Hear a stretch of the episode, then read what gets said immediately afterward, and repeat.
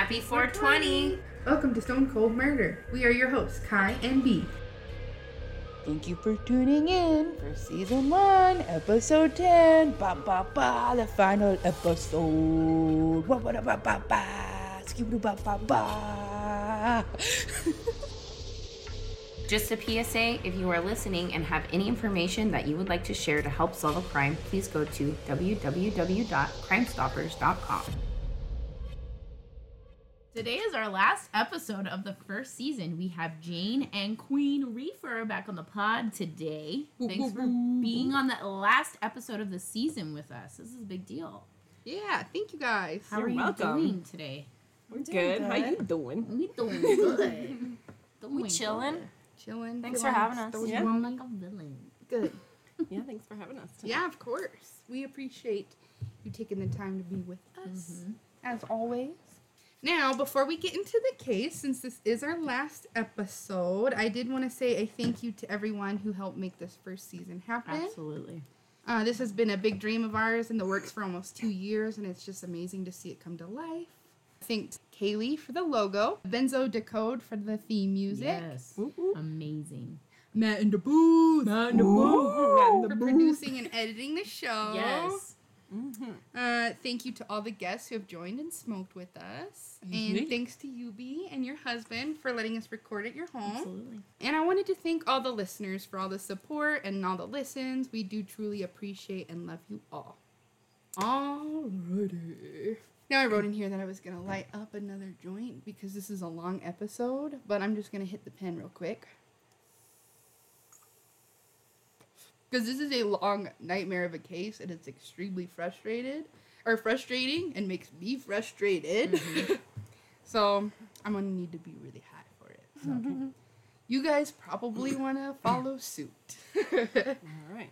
All right, we bring you the case of the West Memphis Three. Have you heard of it? No. No. No, You I know haven't. anything about this? Can you say the No. title again? No what? The West Memphis Three. Oh. West Memphis 3. That's kind of a tongue I'm like twister. Westminster. It is. Yeah, that's what I thought she was going to say. I was like, oh my god. No, No. but I have it, and I was trying to find something to say, kind of snarky, like my first episode that I was in. You know how with the boy in the box, Yeah. but I mm. couldn't think of anything witty Can't to think say. of it. But no, I have not heard of it. No, you I haven't have- heard of it. No. No, I have. I not. have heard of this. you You have. Have. Kai and I listen to a lot of true crime Mm. podcasts. Sometimes she surprises me with ones I have not heard of, but this is this one I have. This is a big one. This is Okay. one that a lot of people debate back and forth because a lot of people do think that this case was solved Mm. back when when this happened. They do think it was solved. I'm going to show you that that is absolutely not true and that this is a complete horrific like fuck up of a case. Mm. And if these were well. your kids, Hell to pay. Mm. y- you would be disgusted mm-hmm. by the way this was handled. Balls So- would be blazing. Mm-hmm. Balls would be blazing, mm-hmm. heads would be rolling, and the only reason they got away with it is because the time. So, Dang. yes. Are we ready? I can't believe I haven't heard of it. And Yes. see, this is something also Kai and I will point out. Like, we have no problem calling out when a case is not taken care of well. We will give props when Mm-hmm. they do their job, they get it solved, or even if they don't solve it, just But showing up and shit. doing their, putting the effort in. Yeah. But you better believe we're gonna call out when there's the effort is not put Yeah. in. Yep. And when it's just blatantly wrong, Yes. too. Absolutely. Hopefully they were held accountable. No. I wouldn't get into so. that. we'll get into that. Okay. All right. So our story starts off May 5th, 1993. Three eight year old boys, Christopher Byers, Stevie Branch, and Michael Moore, were reported missing in West Memphis, Arkansas. The boys were last seen in their neighborhood around 6:30 p.m. The boys were said to be playing, hanging out, and riding their bikes together in the neighborhood and heading to a place called Robin Hood Hills nearby their neighborhood. Robin Hood Hills was the name given to a patch of woods. The woods consisted of several small areas. The northern part of the woods, east of the Blue Beacon car wash, was not a popular area among younger kids, but older kids did like to ride bikes along the trails that were behind there. Hmm. The woods near the Blue Beacon were often used by drifters and people who use drugs. So, not usually a place that little kids should be mm-hmm. hanging around. The path leading from behind the, the truck wash was separated into two different directions. One path went towards the drainage ditch that ran north and south inside the woods, and it flowed into the 10 mile bayou. The other path went into a pipe bridge, and this was leading into the southern portion of the woods. The woods south of the pipe bridge were sometimes referred to as Robin Hood, so this is where the kids were going. Children of all ages spent time in this portion of the woods, and many kids were afraid to actually like cross the little pipe bridge mm-hmm. because it was like a small sewage pipe and it was just supported by a couple little I beams on both sides. Mm. So they kind of Yeah. a little bit of a Little sketch. yeah, but like as a little kid, it's kind of fun Yeah. to do Yeah. that kind of stuff, you know. Little mm-hmm. daredevils. yeah, mm-hmm. Dare each other to do that stuff. Yeah. yeah. So that's the south side. To the east of the southern patch of woods was an area known as the Devil's Den. This part of the woods contained a rope swing that was used to get across the drainage ditch. Younger children were told not to go into this part of the woods, but kids being kids were they were definitely tempted and many kids did play there regardless of the warning. Neighbors said that they recalled seeing Terry Hobbs, who is Stevie Branch's stepfather, looking for the children around the neighborhood and calling for them to come home that night. The first 911 call that night came from Chris Byers' stepfather, John Mark Byers, at around 7 p.m. After the call, police were notified and initial search was conducted that night. But it was very dark at that point and it was hard to do anything because of the density of the Robin Hood Hills area. So they just decided to pick up the search in the morning. They're like not gonna look all night. Like Nope. that's weird in itself. Yeah. Mm-hmm. Wouldn't you be mad? I would be very I would be mad. pissed.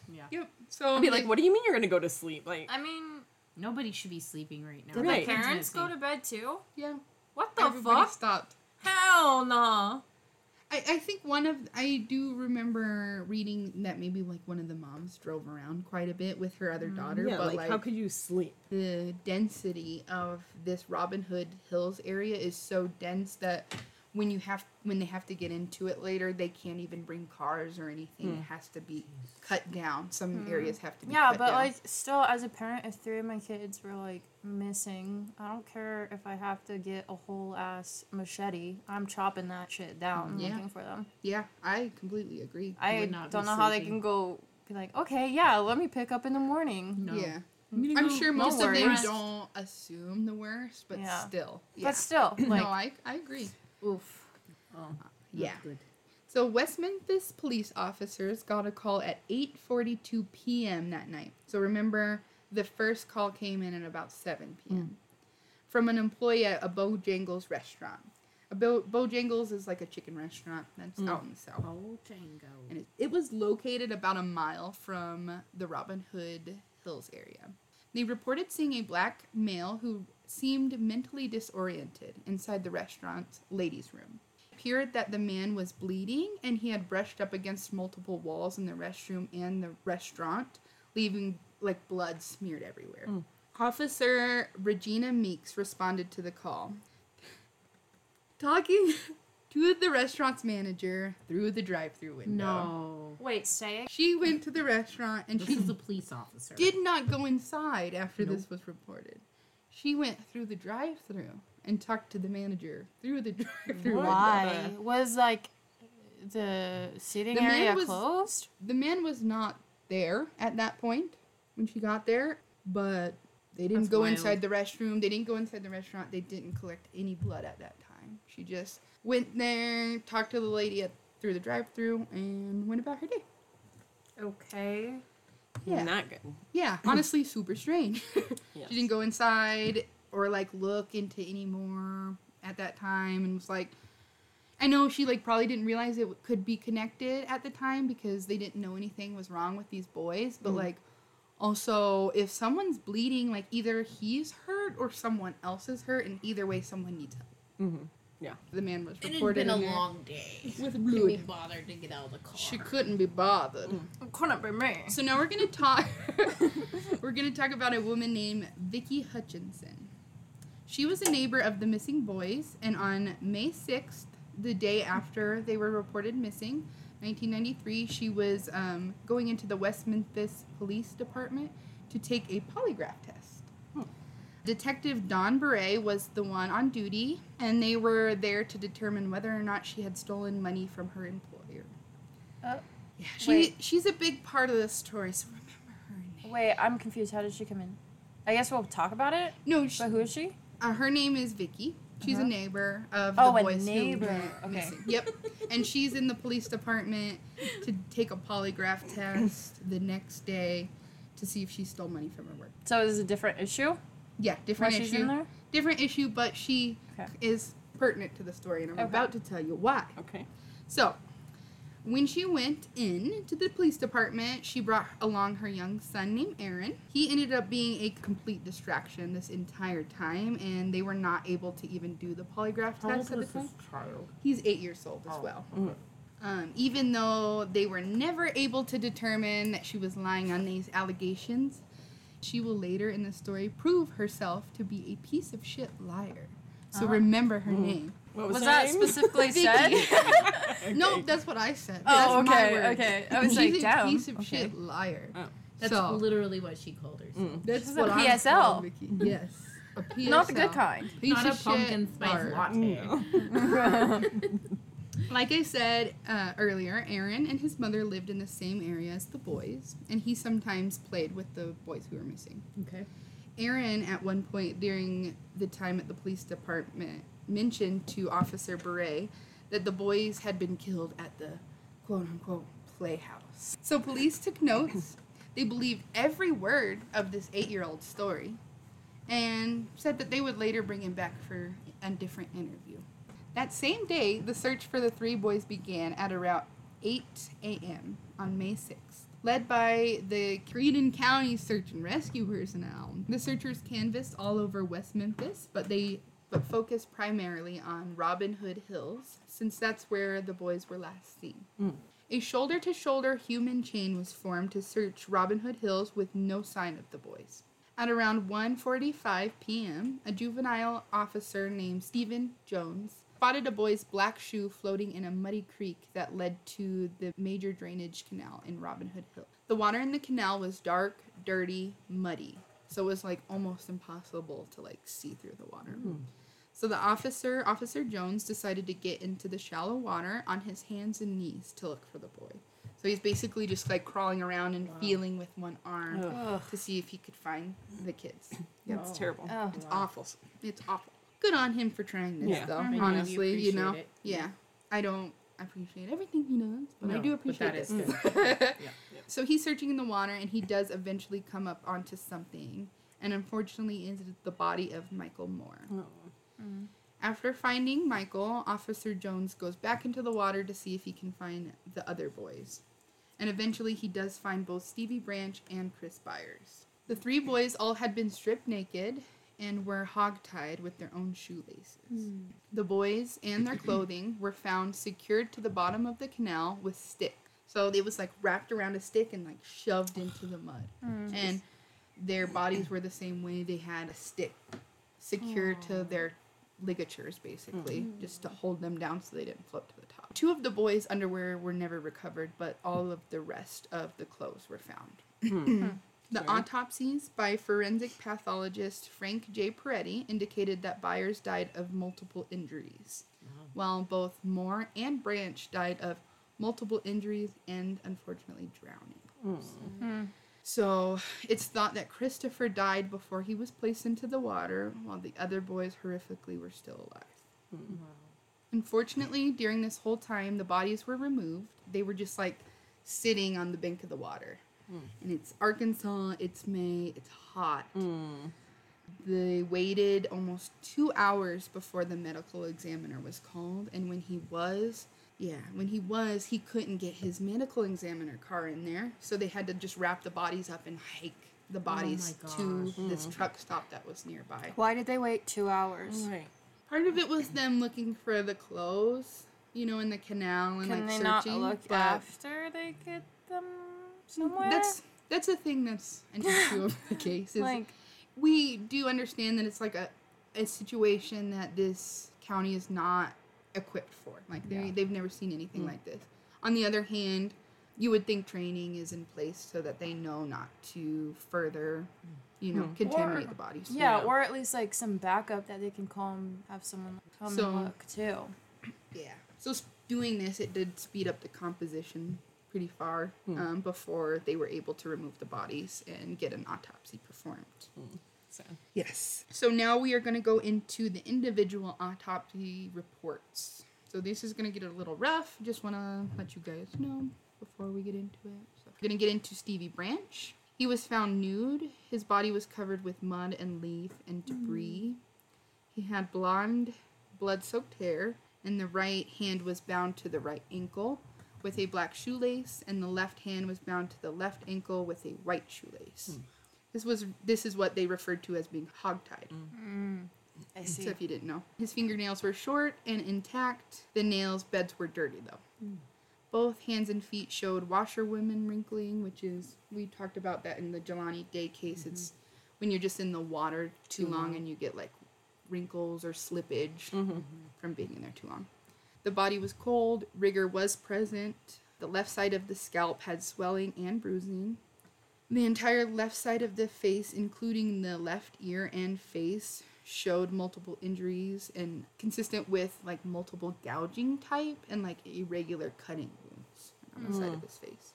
The base of the skull showed a three and a half inch fracture with multiple extension fractures. His eyes were blue gray and there was a small hemorrhage in the left eye. Mm.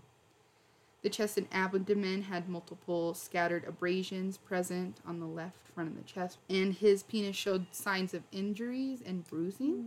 Hmm. And I only want to note this only because it does come pertinent into the case. Otherwise, I wouldn't really go into this. But they do say the anus was dilated, dilated with no injuries. No injuries were noted, and no semen was present.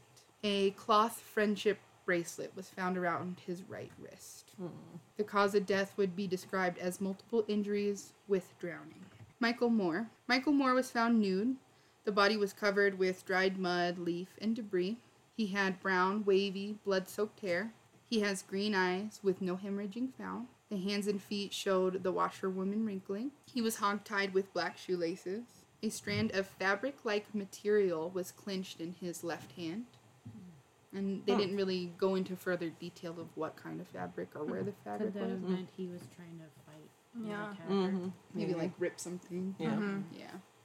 The body was cold, rigor was present. He had multiple face bruises, injuries that were, um, and there were also multiple skull fractures. Hmm. His penis showed no injuries. The anus was dilated and showed no external evidence of injury, but mud and debris were present in the anal orifice. Hmm. His back and leg had multiple cuts and bruising, and his butt cheek had puncture wounds found in them. Hmm. Yeah. I don't know what in the. Yeah, I, I want to say when I thought of when I saw it, I thought of maybe like almost like an ice pick, but I don't hmm. know. Like it hmm. didn't really Say yeah. describe, but that's mm-hmm. what I'm imagining. Yeah, almost. puncture. Yeah, Doesn't that sound? but they're not specifically saying cut. Didn't No. they say like he was? They were like held down by sticks. Yeah. So mm-hmm. maybe mm-hmm. something with like the Yeah. sticks Yeah. too. yeah, ew. Oof. And he did have defense injuries He on was him. fighting. Yeah, oh. This is the older one. they're all eight. Oh. Yeah. The cause of death would be described as multiple injuries with drowning. This is Christopher Byers. He was the one that was found to be killed before being placed in the water. Hmm. He was found nude. The body was covered with dry mud, leaf, and debris like the others. He had brown, blood soaked hair, and his hands were hogtied. Strands of hair like material were found on his left thigh and under the bindings of the left ankle. The fingernails were short and intact with dirty nail beds, and washerwoman wrinkling was present with him as well. The body was cold, rigor was present. He had a few old scars noted on the body, so he had already had e- either boys being boys having lots of scars or just had a lot of injuries prior to mm-hmm. this mm-hmm. incident. He had brown eyes with no hemorrhages. The right ear was abraded and contused, and this can be caused by like falling or jamming something like hard against your oh. body or like being hit with like a blunt object. He had multiple cuts on his face, lips, and what looked to be some sort of bite mark on his cheeks. Hmm. Ooh. Yeah, which is gross. I, I like. Hmm. I hate looking at it. Yeah. The base of the skull shows multiple fractures. Extending from the fracture were multiple radiating fractures. So he had multiple fractures on his head. Hmm. The lower extremities had a few old, healed scars, and he had bruising and ligature marks. The anus was dilated. He had puncture or gouging marks on parts of his penis, and his scrotal sac was missing. Oh my gosh. That is awful. Mm-hmm. In between the thighs were multiple areas of yellow abrasions with skin slippage.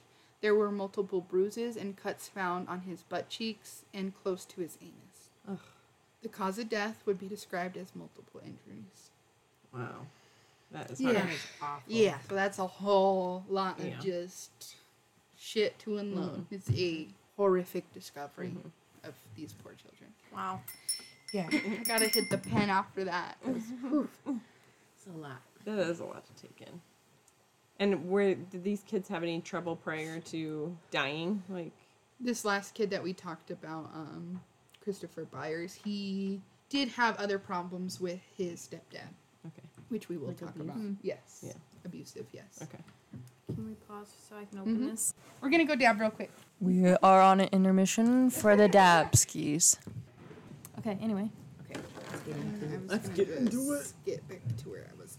Police initially sus- uh, suspected the boys had been raped. However, later expert testimonies disputed this finding. There are, are apparently traces of sperm DNA found on a pair of pants recovered at the scene and hairs found on a shoelace, but nothing other than that to indicate that they had been sexually assaulted in any way. Wow. In their clothes? It found it on their clothes or Yeah. some? Oh, Um, well, it didn't say. It just said clothes found at the scene, so I'm assuming it would be their clothes.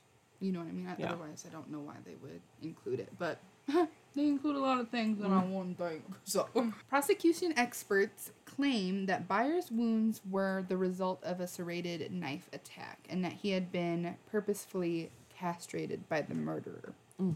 But defense experts in this case later claimed that the injuries were most likely a result of a post mortem animal activity because he was in the mm. water. Oh. Mm. Um, the, him and the bodies being in the water, kind of like we saw in the Jelani Day case. Mm-hmm. Remember, like people thought that he was mu- mutilated, but it turned out that he had animal bite marks on him mm. because he was left in the water for so long yeah. and this is West Memphis, Arkansas, mm-hmm. in May, so it's not unlikely. Mm-hmm. Yeah. Police believe that the boys were assaulted and killed at that location where they were found. Others will later argue that the assault, at least, was unlikely to have occurred at the creek because no blood evidence was found. Hmm. The day after the victims' bodies were found, the Bojangles manager recontacted the police because he thinks that there might be a connection to this man that was bleeding in Did the we restaurant. discuss it through the the the drive-through again. Yeah. again, Hopefully, it was he- a different like like person. a Yeah, different right. cop. they're Absolutely. ordering food. He's like, "Hey, I've been meaning to talk to you." Could you scrape that up for me so I can just take it back to the precinct? You know. No problem. but he did believe that this like maybe could be connected so he reported that the man wore a blue cast type brace on his arm and it had white velcro on it which would have made it difficult for him to tie up three kids mm. mm-hmm. King gave the officers a pair of sunglasses that he thought the man had left behind and the detectives took some blood samples from the wall tiles of the restroom which it's mind-blowing that they weren't cleaned up after It a whole is, day at honestly. Bass, Right. but- Um, which I get. It's probably good. Yeah. maybe the they were just like, you know, we're gonna recall gonna this wait. in and wait until like police actually come. Which I appreciate. Yeah. You know, hopefully But they weren't still, open hopefully, or something. yeah, hopefully they you know? closed it. That's what I hope. Because that would be really uh, disturbing Yeah, it'd be wrong. if they let. Cut, oh, yeah, No, yeah. no. Police detective Bryn Ridge testified that he lost those blood scrapings. Mm. What the fuck? Mm-hmm. Police officer James uh, Serby and Steve Jones felt that the crime had, quote unquote, cult overtones. And that cult, Oh, Colt. like satanic Oh, cult gotcha. overtones. Here And we are that- with the satanic cult. Yeah, again. you mm-hmm. ready for this? And that Damien Echols might be a suspect because he had an interest in occultism. And Jones said that he felt Echols was capable of murdering children. Wow. When the bodies proved to have been discovered near the area that the supposed playhouse was, where Aaron indicated, Bray asked Aaron for further details. Aaron was later urged by his mother to tell police that he had seen what had happened in the woods on May 5th. What? Oh, Yeah, urged. So, urge. he didn't actually see it, but his mom said, You saw it, right? And this is what you saw, right? Why would she Ah. say that? Oh, because she Oh. wanted attention. She wants some attention, Oh, is what she wants. She just inserted herself right into this Mm, case okay. because, Drama follower. yeah. The boy told the police a series of strange tales about being kidnapped by people speaking Spanish, riding motorcycles, and eventually he escaped from these bizarre kidnappers by just kicking them and running away. This is Eric yeah, Aaron. or Aaron. Yep. Yeah. He E? escaped, but the other three did not. Oh, you okay. know? Okay. The boy's Wow. stories became more and more and more exaggerated by the days. And only after being asked, he agreed with police that Damien Echols had killed his friends. But only after they had asked. Who? I forget who this is. Who's Damien again? Uh, we haven't really gotten into Damien Okay. yet. Mm. But I will. Don't you worry. Gotcha. They eventually gave up on the boy because he wasn't giving anything reliable. It couldn't be used against Damien Echols. So they were like, meh, we don't really want anything. Wow. Yeah, this kid had an imagination. Oh, sounds like it. Sounds like his mom loved beating it. Too. Yes. Mm-hmm. They needed something like solid. Mm. And since they had destroyed or lost most of the evidence that had been collected, their only option was hearsay, which is mm. always a great thing to base mm-hmm. your cases off of, mm-hmm. right? It's the best kind of evidence. I just have a question. Yeah. None of the parents have been like mentioned in any of this. Where are they in? all? They're just I, I mean, they they're very vocal when this happens and when these boys get ultimately convicted of this. okay. Um So they were there like throughout the whole process. They Yeah. Just, okay. they just um letting the police handle it because the police know what they're doing. That's what you tell them. yeah. Yeah. And you know, like we're always told to trust the police. Like we don't Mhm. expect them to be shady or like doing something nefarious behind the scenes. We Yeah. expect them to be like, Oh, I do. Right, I do Yeah. too, but like not especially back then, like Mhm, you're yeah. just like, oh yeah, they're they're not gonna like blame my eight year old son's murder on someone who's Mhm. innocent. Like they would never do that, but like Well, and they like do. like you said, in that time, there were so many videos for us as kids. Like I Yeah. remember seeing that that was like, if you're lost or you're in danger, look for a police officer. Like that's the 1st Mhm. pe- person they tell you to look for. And I'm, I still think kids like looking for somebody in a uniform, you're probably gonna get more help. Mhm. Yeah. But it just was so ingrained that Yeah. you don't ever think that there could be bad people that are Yeah, and you don't police question it. officers. True. Yeah. Yeah. You just don't. Aaron's other statements to police were innocent in itself, and they were unable to identify, and he was unide- unable to identify Jason Baldwin, Damien Echols, or Jason Misskelley from the photo lineups that there were, and there was Oh. no playhouse at the location that he had indicated previously. What? Mm. So you would Yep. think if like they like, if his mom got him to say all this sh- stuff, she would at least have her facts straight. Mhm. You would think so. Mhm. A police officer did end up leaking portions of Aaron's statement to the press, and that Wow. contributed to growing Mm. rumors that the murders were part of a satanic cult ritual. God. This blew up, and this is in the Bible Belt, mind Yeah. you, Mm. in the 90s. Yeah. so people are blaming Satan for everything. You know, this was like huge. Any problems they had, Mhm. Mm-hmm. It was Satan. It was people worshiping Satan. Yep. Mhm. Yep. Anything that couldn't be explained, Satan. Right. You know, it was Satan. Always. Echols and his friend Jason Baldwin had been in trouble before, but it was like minor things like vandalism or shoplifting. like, well, like you know, minor You know, things it's like not like- vandalism. those things are like kids do that kind of Yeah. stuff. Like kids mm-hmm. shoplift, kids do It's destroy not like- It's not like Hurting someone. yeah, it wasn't or, like he set things on fire or Yeah. killed animals Yeah, or yeah. like Yeah. beating up kids. You know, like It's just They a were kid just testing the limits. Annoying. Um, but nothing that would indicate that they were like capable of murdering children. Mhm. You know, and that's a big escalation. Mhm. Damien did spend several months in a mental is- institution in Arkansas, and afterwards he received a full disability status because of his mental health issues. This is the one the kid was saying who killed Yeah, everybody. yeah. His family was extremely poor. Oh. They received frequent visits from social workers, and later on, people just like don't understand how him and his sister weren't removed from the home early on. Mm. Damien rarely attended school, um, just because he was depressed. He didn't, you know, he didn't want to go to school. Mm-hmm. Nobody, he didn't fit in with nobody, mm-hmm. and people made fun of him all the time. So he just, he didn't go much. Mm-hmm. Officer Jerry Driver became obsessed with Damien and was convinced that he and his girlfriend were planning to have a baby to sacrifice to Satan. Oh, What jeez. the heck? Yup. Damien and his girlfriend had run off on May 19th, 1992. Her mother reported her daughter as a runaway and believed that Damien was with her. They were found partially nude from the waist down in an empty trailer at Lakeshore Estates. Mm. Damien was charged with burglary and sexual misconduct. Oh He was ordered to a juvenile detention center for this at Jonesboro on May 26, 1992, as a result of this incident that had taken place.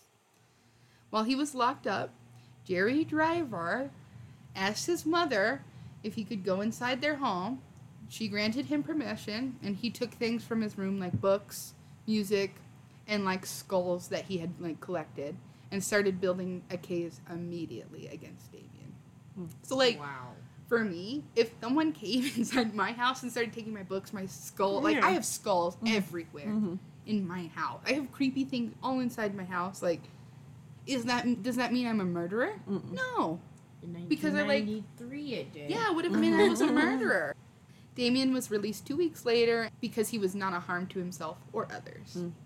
So the things the boys are doing don't scream automatic child murderer to me, but these police officers were convinced that because of these things and the fact that these kids were extremely different from most other people in the area at the times, that these boys must be horrible, evil child murderers. That's awful. Yeah.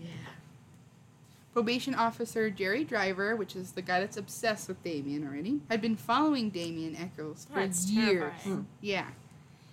His first instinct was that the moody, dark haired teenager was responsible. And in fact, he and another police officer agreed that Damien was the only person that they felt was capable of such a thing. He, wow. he sounds cultish. Let me just Yeah, follow right? this mm-hmm. other teenage boy around. Let me obsess over him. Yeah, and when I was doing researches, like this man would literally drive around and look for cult activity. Mm, he looked for witches This dude is activities. Yeah, and he's he was like on a witch hunt, like literally on a witch hunt. That's weird. Both men decided that the triple homicide had actually been in a bizarre satanic ritual sacrifice be- performed by a cult, which they imagined Damien was the leader of. Oh my god. There was no evidence of any cult activity in the woods, and the investigating officers found nothing Cult incriminating. activity. Yeah, they found nothing incriminating. Mm.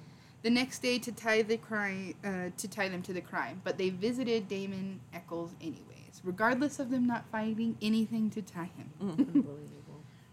The officer had questioned Echols before, actually, and it seemed like anything that would come up, Damien was being questioned. A piece of equipment disappeared from a train that had passed we- through West Memphis. Damien was questioned, even though the train did not stop through their town when it went through. when a girl was killed a hundred miles away, Damien was questioned, even though he had no driver's license and never knew how to drive. It seems that this officer was looking for a crime that he could pin a sinister, quote unquote, teenager. With that crime. Yeah. And that the homicides of Stevie Branch, Christopher Byers, and Michael Moore were good enough. Mm. Though there was no evidence to co- connect Damien to the victims or the murders, the rumors, irresponsible police work, and the media created a, an environment where it was decided, well before the trials, that the three teenagers were devil worshippers who were guilty of the murders. Mm. Jeez. That's talk about like an unfair trial. Isn't Right. it? Yeah. That's Like, let me just make mm, up Yeah. like all of this stuff Whatever. that doesn't even yeah. have any evidence Mhm. or anything backing it up. And this guy um, that was obsessed with this case is a police officer. Yes. Oh. He's a, a parole officer. Yeah. Wow. Mm-hmm. So I'm gonna give you a little bit of a background on Damien and J- Jess. Jesus Jesus. Christ, Damien and Jason now, because we've talked about them, but you guys don't really know who they are. Mm. Damien was born Michael Wayne Hutchinson on, and not related to Vicky in any way, on December 11th, 1974. He grew up extremely poor, and he lived with his mother and father until they divorced when he was eight. The family frequently moved, and he attended eight different schools before the age of 10. Jeez. Because of this, it was very hard for him to meet and keep friends, and it made him kind of a loner. His mother made, uh, met a man named Jack Echols at church. This church was a Pentecostal church. Hmm. um, and they soon became married. Jack was extremely overbearing and forced the entire family to attend church multiple services a week and would stand over the kids to make sure they were praying correctly. Praying correctly? Uh huh. And it was even reported that one night when they were praying, that the little dog like jumped up on the bed where they were praying, and he punched the dog in the face. Oh, jeez. That's classy. Yeah, he's a kid. He's a great guy. Sounds like it. Yeah. I feel like they're yeah no. I'm not sad. Oh. Soon, Jack, which is the new stepfather, had moved the entire family into the dirty basement of the church they were attending. He abused Damon, Damien physically and mentally, and his mother just let it happen. Mm. After the family lived in the church for a while, they moved into a shed in someone's yard for $30 a month. It was completely made out of metal, had no electricity, air, heat, or water. How do these people end For up how long? in this A kind while. of stuff? Oh my He said in the summer, you would just boil Ugh. because it was made out of metal. That is mm-hmm. atrocious. And in the winter, they would have to light fires inside to keep them warm. But mm. it would fill the shed with just smoke and they couldn't mm. breathe. Mm. So that was like kind of the life he was living. You know, just Terrible. sad. Yeah. Yeah. At the age of 13, he changed his birth name from Michael Wayne Hutchinson to Damien and took the last name of his father, Jack Echols. He said he picked the name Damien because of his hero, who was Father Damien, who was a 19th century Belgian missionary priest who worked with the Hawaiian lepers. So hmm. a lot of people say that he actually changed his name to Damien because He's a and devil he's, yeah, he's Satanist and whatever, Yeah. but it's Yeah. actually Oh because gosh. of a missionary. Oh gosh. Isn't that funny? Yeah. Oh Um. When he was 15 years old, he announced that he was going to join a Catholic church and felt called to become a priest. He attended Catholic classes and the rite of Christian initiation for adults at St. Michael's Catholic Church in West Memphis. Echols was described as being bright and cynical, often dressed in black and had long black hair and black nails, wore a long black trench coat, listened to heavy metal music, wrote dark and expressive poems, and was labeled a misfit within the community. Hmm. He later dated a girl who would get him more into the occult stuff, and he really took interest in just learning about all different kinds of religion. He wasn't just learning about occult, he was learning about Catholic and Buddhists and Christians and all sorts of different kind of religions because he just thought it was interesting. People would also uh, often think he was a Satanist or a devil worshiper, but he did not consider himself a worshiper of the devil. He didn't mind if others thought he was. He said it was a way to keep people away from him. Hmm. He, He did. you know, yeah. he didn't want people. You know, he lived a hard life. I'm sure he was just like, I don't want to be around Yeah, I people. don't want to talk to you know, people. Yeah. I'm just sad. Yeah. So his stepfather Jack moved out on May 27th, 1992, and their divorce was final after he was accused of molesting uh, Damien's sister. Mm. Damien's father later he came back to Arkansas. They got back together, and the, the family soon moved to Oregon randomly. Random. Um, yeah. And there, Damien became super depressed. His family was worried about him and ended up putting him back into the hospital, despite him telling them that he was fine. He was later released because, though he was depressed from moving away from his girlfriend and from Ja- Jason and missed them, he wasn't a danger to himself or others. So he moved back to Arkansas to live with Jack for a while because his mom and dad were kind of just like, we don't really want you to live with us, so go figure it out. So he moved back in with Jake, Jack, which he didn't really want to, but he didn't really have another choice until he got back on his feet. As soon as he arrived back home, Jerry Driver was waiting for him at the station, waiting for him, and immediately threw him in juvenile detention. Oh my god. He said- Wild. This He's- person is like obsessed. Mhm. Yeah. He said because he had apparently made comments about hurting himself, that was a violation to his parole. Mm. But Damien is now 18 and like transitioning out of juvenile system, so like he shouldn't even be under Jerry Driver Yeah. anymore, Yeah. but he still is for some reason. And by the time of the murders, Damien's family had moved back to West Memphis and were now mm. living in a trailer. Now we're going to get into Jason Baldwin. Jason Baldwin was born April 11th, 1977, in West Memphis, Arkansas. Jason's dad left when he was four years old, leaving him and his mother with two younger brothers. His mother suffered from schizophrenia, but she tried the absolute best she could to take care of her kids. Because of this, Jason really became a surrogate parent for his sibling. His mom would occasionally go off her meds and be gone for days at a time, leaving him to take on the brunt end of the care of the family. And even with all of these things, he was so close to his mother and he just loved and respected her no matter what. He said he respected and appreciated all the hard work she did for them, and he also understood that she had mental health issues and didn't blame her for the issues that they had. Mm, He was a sweetheart. Yeah. He would often spend his free times watching the siblings while the mother worked, and he would rarely take time for himself to hang out with his friends.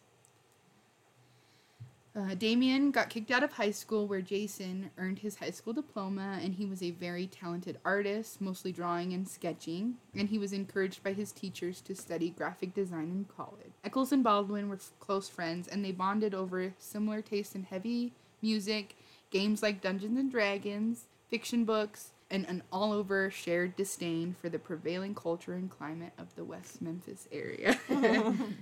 they were over it. At the time, the satanic panic was in full, and I mean full hysteria status. Jeez. Mm-hmm. And I'm just going to give you a little idea of how crazy and scared people were. The satanic panics occur when superstitious people in power choose to explain events that are difficult for them to comprehend by blaming demons and witches. Hmm. Instead of trying to honestly and rash- rationally understand criminal behavior, Mm-hmm. sickness, or mental illness, they choose to instead simplify things by imagining Satan is responsible. Various forms of satanic panic have been observed since the beginning of time. Although the specific details may change with the times, the roots and results are the same, as they have been throughout history. The panic was sparked in 1980 with the publication of a book called Michelle Remembers. Have you ever heard of this book? No. A book was co written by a Canadian psychiatrist named Lauren Pazlar. Pazder.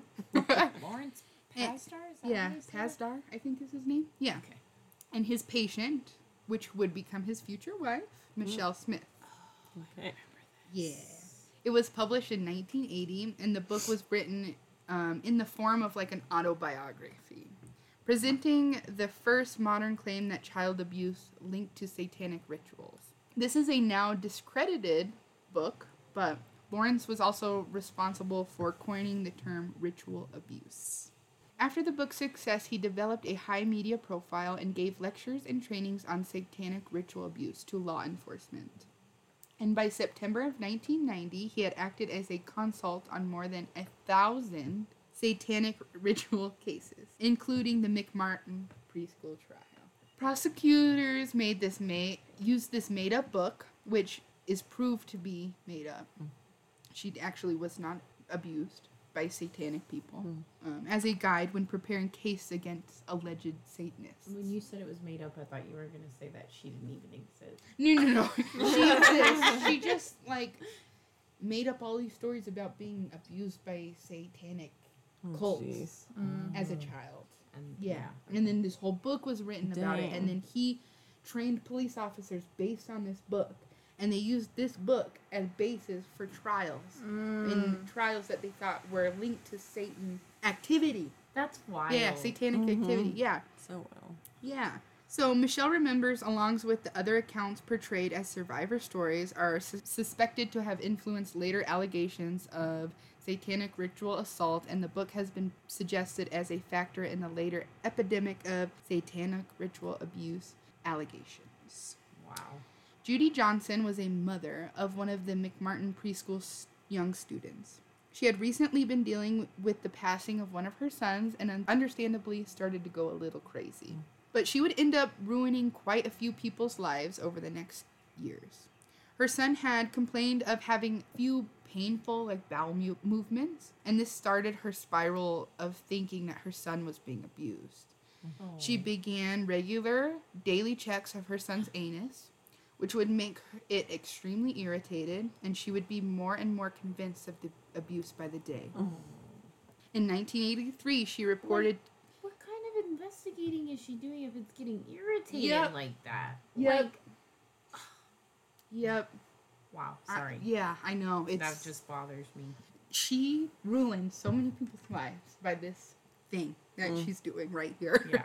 In 1983, she reported to the police that her son had been assaulted by uh, her estranged husband and also by McMartin teacher Ray Buckey. In addition, she also made several more a- accusations, including that people at the daycare had sexual encounters with animals, that Peggy drilled her child under the arms, which I don't know what that means, and Ray flew in the air. What? He flew! He just flew in the air! Wait, What? Yeah, and they believed her. They believed her. because of the Satan stuff? Like, yes, and what does that mean, drilled child under I the don't know arm? what that means. None of this I know Oh, what is this that like means. a it was a quote. thing? That was a quote from her. They drilled a child under the arms. What? With a drill or what? Like Or I is don't. that, is is it a sexual thing? Like, do they mean? I have no idea. Hmm. None of it makes sense to me, and I. I'd be mind like, blows me. Can you elaborate? What does What that do you mean? mean? He flew in the air like he jumped. He didn't fly. He We know he didn't fly. This He's is the crazy Superman? r- lady is the lady- writing a book. This is the lady believing who her son died, and she thinks her son is being abused, so she keeps checking his Butthole. Oh, Yeah. yeah. and you guys, and now mm. she's reported it to the police at this point. point, and now is saying that not only her husband, She's not only the teacher, in. but all of the people at this school are doing these things. And she, they What believe the- her, Yeah, and she's the crazy lady of the Yeah. town, and they know that. yeah. This is why mental health is important, guys. Yeah. Like clearly, this woman has maybe could be severe postpartum depression. well, her son and- died. Her son Yeah. died, and that And in then- itself yeah. Yeah, is spiral, hard. yeah. Yeah. It's awful. But I like, why are the police believing her? That's what I don't get. I, pff, nobody knows. Ay, Um, ay, ay. Yeah. Some sources state that at the time Johnson's son denied that, like, den- completely denied her suggestion that the pre- preschool teachers had molested him, whereas others say he confirmed the abuse. But Ray Buckey was a teacher there. He was a good teacher, and he was the one accused of this assault. He was questioned, not prosecuted due to lack of evidence. The police did, however, send out a letter to about 200 parents of the students at the McMartin school, stating that the children may have been abused and asking the parents to question their children. Try to see if there's more collaborating Yeah. stories or whatever. Mm. Yeah. So I'm going to have you read this text. This is the letter that they had sent out. The letter was sent out September 8th, 1983. Dear parent, this department is conducting a criminal investigation involving child molestation. Ray Buckey, an employee of Virginia Martin's preschool, was arrested September 7th, 1983 by this department. The following procedure is obviously an unpleasant one, but to protect the rights of your children as well as the rights of the accused, this inquiry is necessary for a complete investigation. Records indicate that your child has been or is currently a student at the preschool. We are asking your assistance in the continuing investigation. I feel like they've said that a lot. Yeah. Please question your child to see if he or she has been a witness to any crime or if he or she has been a victim. Our investigation indicates that possible criminal acts include oral sex, fondling of genitals, buttock and chest or chest area, and sodomy, possibly committed under the pretense of taking the child's temperature. Wow. Mm. Also, photos may have been taken of children without their clothing. Any information from your child regarding having ever observed Ray Buckey to leave a classroom alone with a child during a nap, any nap period, or if they have ever observed Ray Buckey tie up a child is important. Please complete the enclosed information form and return it to the department in the enclosed stamped return envelope as soon as possible. We will contact you if circumstances dictate same. We ask you to please keep the investigation strictly confidential because of the nature of the charges and the highly emotional effect it could have on our community. Please do not discuss this investigation with anyone outside your immediate family. Do not contact or discuss the investigation with Raymond Buckey, any member of the accused defendant's family, or employees connected with McMartin Preschool. And then this is all in caps. There is no evidence to indicate that the management of Virginia McMartin's preschool had any knowledge of the situation, and no detrimental information concerning the operation of the school has been discovered during this investigation. Also, no other employee in the school is under investigation for any criminal act. Okay, first of all, I just want to say mm-hmm. If my parents got a letter like this, doesn't matter Can you what imagine? grade I was, they would have been pulling me out of the Right. What school. about you? Yeah. How would you? Yeah, feel I if you was had gonna say kids? nobody asked how Yeah. the kids were gonna feel How would about. you feel if you got a, pa- a letter like that about And then your you kids? gotta press your well, child. yeah, uh, like Yeah. the child. Like, what Yeah. about the child? They're Yeah. like worried about everybody else. It's like, what about the child asking them some weird questions like that? Exactly. You know, they're gonna be like, no. Yeah. They don't even give you any like that'd be so different now, but they give you like no like segue help, into do yes it. or help with yeah like a sci- a child psychologist should have been involved. Right. You don't Oh. want to just go up to your We'll get into kid. Right. and be like, "Did someone poke you in the butt?" Like that's Yeah. not how you start Nope. a conversation Nope. like that. You know what I mean? Yep. And I would, if I got a letter like this and I had children, I would be immediately scared. Oh, I Would I- you like Mm-hmm. Immediately? So then there's there, no evidence to indicate that the management of this preschool had any knowledge of the situation. So are they just going about their normal business? Like, first and foremost, everything should have been shut down. Right. If they think something like exactly. this is going on. Yup. They're just gonna be like, maybe it happened, maybe it didn't, but we're just gonna have Just a wing it. Just Yeah. keep bringing your kids, so it's okay. yeah, just yeah. The and school's if you still see, open. yeah, like- Buckey will be there. Just don't talk to him about Yeah. it.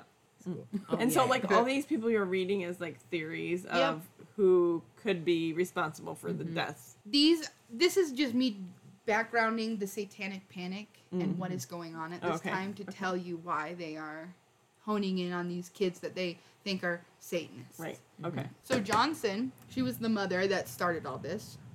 She was diagnosed and hospitalized for acute paranoia schizophrenia, and in 1986 was found dead in her home from mm. complications of chronic alcoholism mm. before the preliminary hearing on this case was conducted.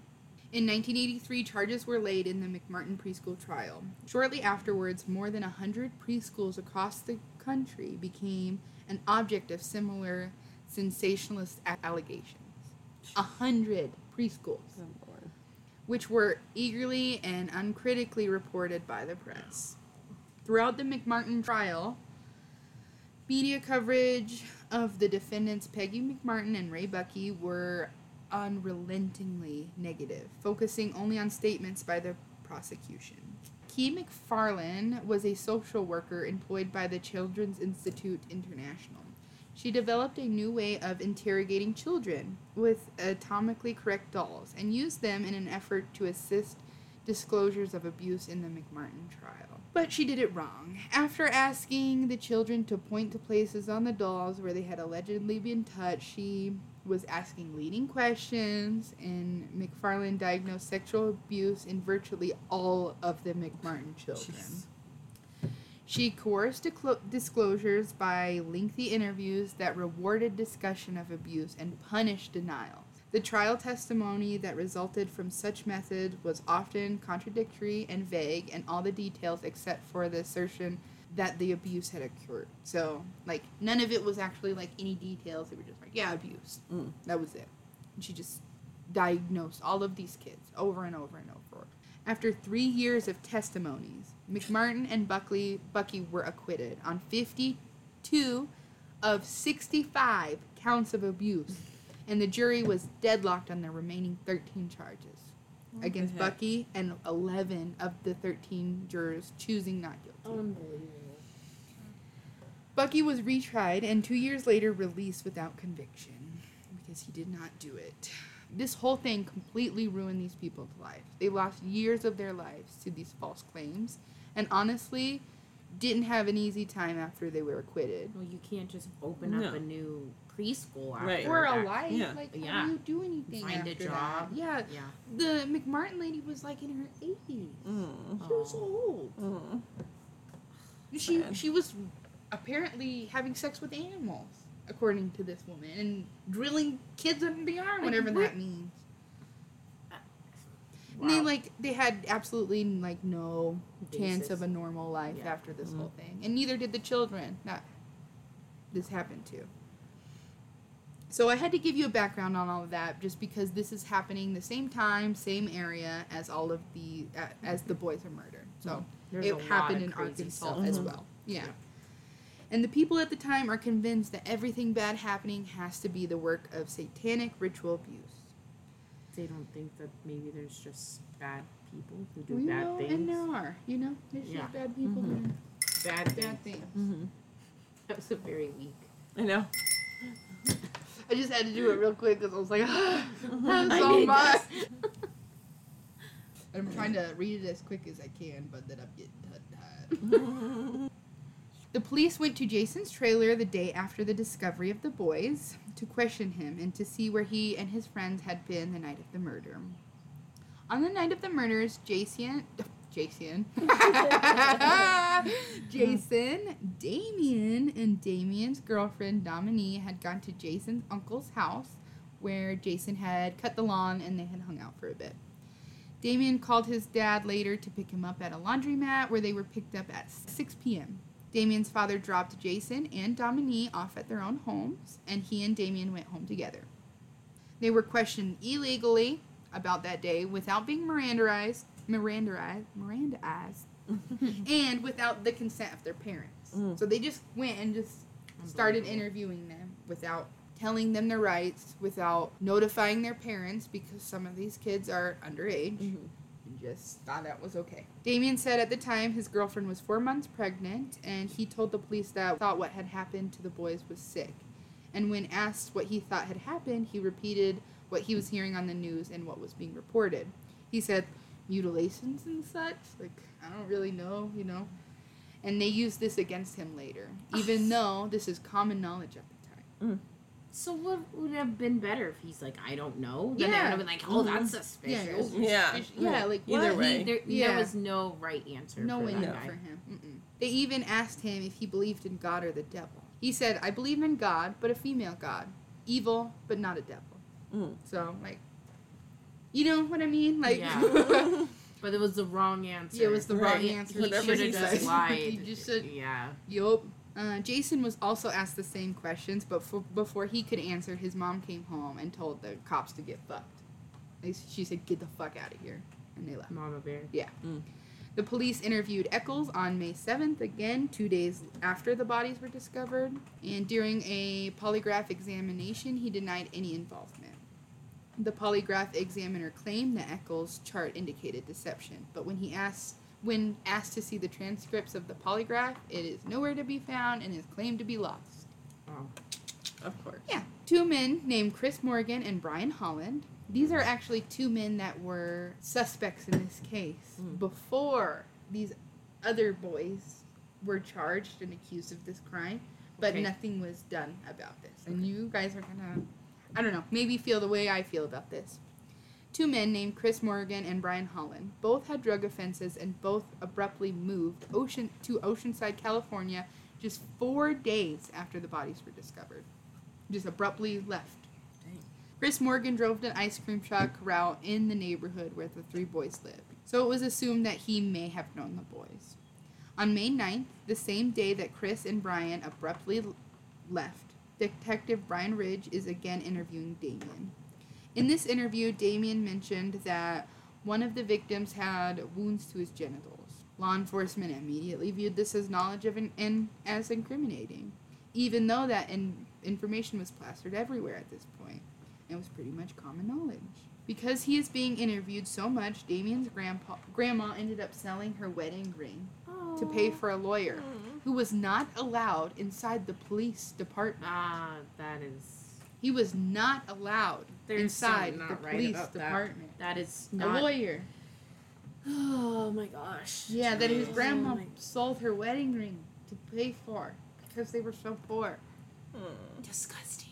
I just Yeah. want to say that's disgusting. It's disgusting. It's horrific. Yeah. We, you have a, a right to an attorney, and you have a right to have your attorney present for everything. And you're allowed to choose your Yeah, attorney exactly. on top of Right. that. Exactly. This is not giving anybody a fair, Nope. fair trial. Nothing Yeah. by doing this. Mhm. I'm gonna go sit with the kids. Okay.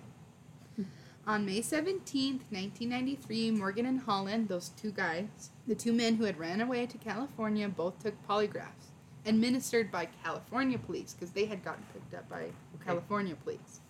Examiners reported that both men's charts indicated deception and when they denied involvement in the murders. Hmm. During the questioning, Morgan claimed a long history of ju- drug and alcohol abuse, along with blackout and memory lapses. He claimed that he, quote, might have killed the victims, but quickly recanted that statement. California Police Department sent blood and urine samples of those men to West Memphis Police Department, but there is no indication that West Memphis Police Department ever inve- investigated these men as suspects following the arrests in California. Hmm. After California police officers thought something was fishy Hmm. and went ahead, took blood samples and urine, and said, "Hey, you should probably test these." Wow. Nothing Nothing. was done. Yeah. The relevance of Morgan recanting his statement would later be debated in trial, but it was eventually barred from omission as evidence in their trial. Unbelievable. Yeah. Jason and Damien were ac- acquainted with a boy named Jesse Misskelley from school, but they were not close friends with him. Jesse, like Damien, had dropped out of school, but was said to only have an IQ of 72, which is borderline intellectual dysfunctioning. So hmm. he had a hard time. You know, he mm-hmm. didn't understand a lot, and a lot had to be explained to him in a different form than a lot mm-hmm. of people. Jesse Misskelley was born July 10th, 1975. And at seven years old, he still couldn't say his ABCs.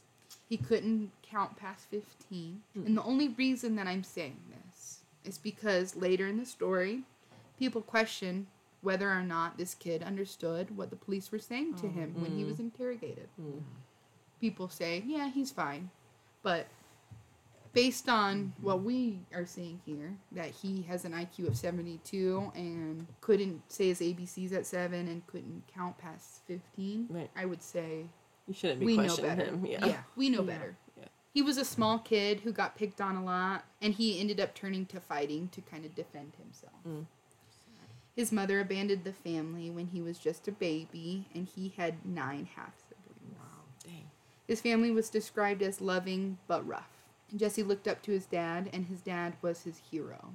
But his dad drank a bunch and was rough around the edges, to say the hmm. least. He was physically abusive, but Jesse was loyal to his father nonetheless. Oh, poor kid. Hmm. He unfortunately was an easy target for what ended up happening later. After about a month had passed, with little to no progress in the case, police continued to focus their investigation upon Damien Echols, interrogating him more frequently than any other person. Nonetheless, they claimed that he was not regarded as a direct suspect, but a source of information. Police using Vicky, remember Vicky, as an informant for some reason. They just choose this random woman to be an informant for them, which mm. Yeah. a liar too, Yeah, who was there to see if she was stealing from her employer. Hmm. But we'll use her as an informant. It's fine. She's fine. They have her ask Jesse Misskelley information about the murder, and can you introduce me to Damien too?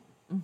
And Je- Jesse like barely knows Damien, barely knows Jason, and he's like, I don't know anything about the murders. Like, he, I'm not really friends with Damien, and I just know Jason because I was in second grade with him, like, hmm. and we're kind of neighbors. Like, that's all. But she convinces Jesse to introduce her and set up a meeting with them. Hmm. Oh, wow. So she asks the boys to come meet her at her trailer. She sets up a bunch of like occult books to make them like comfy and set the scene, you know? Hmm. And on June 1st, 1993, police set up a plan with Vicky and place hidden microphones in her This home. Sounds like a cheesy Jeez, what is wrong with these people? Yeah. idiots. So that they can listen in when they have Damien over. Oh my gosh. During their conversation, Vicky reported that Damien made no incriminating statements and that their recording was crystal clear. Mm. But police say the recording was inaudible and that they couldn't use it. The meeting only lasted 15 minutes in total. So on June 2nd, 1993, Hutcheson told police about the two about 2 weeks after the murders were committed on May 19th. Her and Damien and Jesse Misskelley attended an esbat, hmm. which is a witch meeting. Oh, it's a witch meeting in the woods. Um, she claimed that Damien had drove her and Jesse to the meeting, and that there was a big orgy in the woods, and that she had Oh, got oh my gosh. she got super uncomfortable and wanted to leave. So Damien said okay, and they just dropped off Jesse and then went back home. Oh, Uh, she should get an Oscar for this Right. performance. Oh no!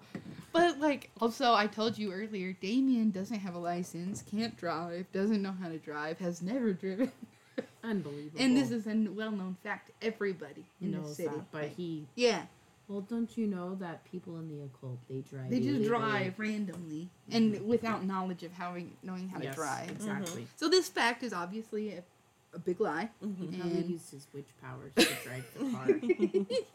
his mind power. Pick me up with his mind and shoot me like a dog. Hutcheson was unable to recall the Wiccan meeting location and did not have any names of any other participants in the meeting. Surprise, surprise.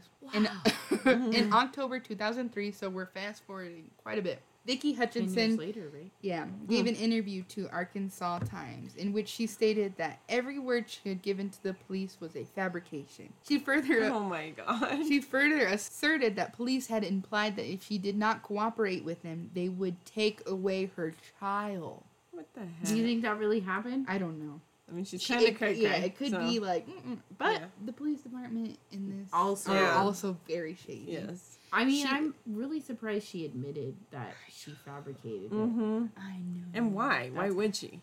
Because these people are innocent, and there's so many people that were like, "What the fuck?" Yeah. I and like guess so. eventually your conscience catches up to you, Yeah. and you're like, "Okay, Well, you yeah, know I'm a one. big drama queen, and I made this up Yeah. just because I wanted attention." Yeah. Just outing the police at this point. Finally. Yeah. So, and she further asserted that the police implied that she they would take away her child, like I just said. When she visited the police station, employees had photographs of Damien, Baldwin, and Misskelley on the wall, and they were using them as dart targets. oh my gosh. That's so crazy. Teenagers! Oh my god. Yeah, they were not proven guilty Yeah. yet. They just, They were using them up as dart targets in the Mm. police where office. people could see it. Yeah. Too. Could you thing. imagine? Yeah. These people are crazy. So she convinced Jace, uh, Jesse Misskelley to go to the police so that they had another eyewitness account of having seen Echols kill the children under the terms that she would split the reward money with him and he'd be able to buy his dad a new truck. Wow. Because you know how much he loves his dad. Yeah. So she immediately used that mm-hmm. as a way to manipulate this kid. She's a terrible person. Yes. Mm-hmm. So on June 3rd, the police interrogated Jesse Misskelley. Despite his reported IQ and his status as a minor, Jesse Misskelley was questioned alone. His parents were not present during the interrogation. Not cool. Misskelley's father gave permission for Jesse to go with the police, but did not explicitly give them permission for his son to be questioned or mm-hmm. interrogated, mm. especially to the extent that Misskelley was questioned for. He was interrogated for roughly 12 hours. Good grief. Only 46 minutes in total were recorded of that 12 hours. We also know what that does to your mind when you're in a room like that. for Not only hours. Barely mentally functioning mm. Yeah. child. Yeah, exactly. Yeah. 46 minutes of 12 hours. Mm. Probably During- deprived of food. Yeah. Right. Dehydrated. Yeah. All of that. And yeah. course, under the fact that he's going to get reward money to buy his dad a new truck. Mm. Mm-hmm. Yeah. Yeah. Awful. Yeah. During the recording, the actual recorded portion, Jesse had finally agreed to give police the story that they were clearly looking for. So, this interrogation, if you ever get the chance to listen to it, it's awful. But you can hear the police, he will say something, and the police will be like, Don't you mean da da da da da? Or he says a certain time, he said it was around 9 a.m. And he was like, well, you guys would have been in school. So wouldn't it have been later? And just like over and over and over chorusing this kid to give them the story that will wow. implicate them in this murder. Wow. And despite an obvious unfamiliar unfamiliarity with many of the facts of the murder, Jesse was guided and care- guided carefully through this questioning by Inspector uh, ins- Inspectigator. Gadget. That's what I was gonna say. Go, go, gadget. Inspectigator Gadget, Inspector Gary Gitchell, and Detective Bryn Ridge. Say that five times. Right. Yeah, it's hard. they would yell and repeat things until Jesse would finally agree with them and got the story correctly. They would just yell at him and yell at him and yell at him. That's terrible. And then be like, I don't think you mean what you're saying. And just like things like that over and over. And there are a little bit of recorded of These it. that people are so see. desperate to like make these stories work that Isn't it awful? they're Instead throwing of- everybody and anybody under the bus. Like, Yeah. yes. And during the interrogation, uh, Jesse managed not only to corroborate the unfounded suspicion that the West Memphis police had of Damien Echols, but he managed to incriminate Damien's friend, Jason Baldwin, and Wow. himself. Wow. Somehow, you know, and he doesn't have any knowledge of this. And like, one, one of the parts is so sad when he said, he said, I thought that if I had done this, I would remember. But they were telling me all these things, so I thought it had to have been true. And like something had happened to him that he Yeah, just. that he just didn't remember. Isn't that sad? That's very sad. Um, Misskelley did quickly recant his confession, um, citing intimidation, coercion, fatigue, and veiled threats from the police. Mm. Misskelley specifically said he was scared of the police during the confession. And though he was informed of his Miranda rights, Misskelley later claimed that he did not fully understand them. No, which I 'cause don't they think didn't. he did. Yeah. Yeah. Explain it. I don't think And he, if there's you- any way. He needed a parent or an attorney present for him. absolutely. How do you let a kid in the room like that by themselves? Like, who would agree to that, anyways? People trying to get their story any way that they can. How would the parents even agree with that? And They they're didn't. probably coerced. They to- didn't. Yeah. Well, he's his dad agreed to it. he didn't agreed to let him go to the police station, Oh. but they did not ask him to interrogate him. Yeah, that's messed up. And especially for 12 hours. Sorry, but I Yeah. think cops should get in trouble for Mhm. pulling that kind of stuff. Yup. Yeah. And again, this this poor kid has a very low IQ and very well probably did not understand what he was being told. Mm-mm. And in part of his interview, the the detective asked him if he knows what a penis is. Now he's eight, almost eighteen at this point. Do you really think if he if they knew he didn't have a mental handicap that they would ask him if he No. knew what a penis was? No, because they knew that there was he he had a mental handicap. Yeah. That's why they asked that. Yeah. Yeah. A 17 year old is going to know what that is. Mhm. Yeah. But they weren't sure because they knew he had a mental handicap. That's sad. Despite this fact, in 1996, the Arkansas Supreme Court ruled that Misskelley's confession was voluntary and that he did, in fact, understand his Miranda warning and its consequences. So he did understand his Miranda warning and the consequences that faced after he spoke. Okay. Mm. Without hesitation, Jesse Misskelley was arrested. Oh. Portions of Jesse's statement to the police were leaked to the press and reported on the front page of West Memphis Commercial Appeal, Appeal newspaper before any of the trials had begun. Chief Inspector Gary Gitchell was so sure of his police work that when asked of, by the local media on a scale of 1 to 10, how sure are you that the cor- you have the correct suspects in custody? He replied, 11. Mm. Wow. So you're They just- just They just wanted to get this closed. Yeah. yeah, and you're just putting more and more like I'm so sure of it. I'm so sure of it. If any of you guys say no, then like you're going against the police department and all of this sureness that I have. If somebody is that sure, sometimes, well, Oh, he a said lot of times 11. I'm nervous. Yeah, You know, eleven. like, Come on. Yeah. I would be like, well, I'm pretty sure I have the guy, but like we'll find out in trial or mm-hmm. something Yeah. like that. There's you would always think. room for error. Yeah, the evidence will show. You Yeah. know, yeah. Later, Very Gitchell arrogant. would state on camera that there's never been a moment that I have ever doubted that we did not arrest the Oh right individuals. Wow. Never in my mind. There's never been a doubt. Gitchell believes there is no room for doubt and that his initial hunch was correct beyond question. Mm-hmm. So Cool. this is already being reported in the media. So Mm-hmm. if you're someone who's going to eventually be on this jury, mm-hmm. you're already seeing this on the media, you're seeing the police, you're seeing all of this stuff, and you're already starting to form opinions on mm-hmm. what and who you think is responsible. Me. It's gonna be very biased. Yeah. Crowds of angry locals, driven by the hysteric, the hysterical rumors of sa- satanic human sacrifice and mysterious murdering cults, waited outside of the courtroom, and threw rocks at the defendant and Oh. shouted terrible oh. things mm. and told their wild stories to the media and to each other and just made up a bunch of mm-hmm. shit Just over and over and yeah. over mm. and threw rocks at people. Like Yeah, I do get it if you really do think that these kids murdered these three children, like Mhm. yeah, you're gonna be a little upset, but like the police purposefully planted this Yeah. shit. They were framed. Yeah.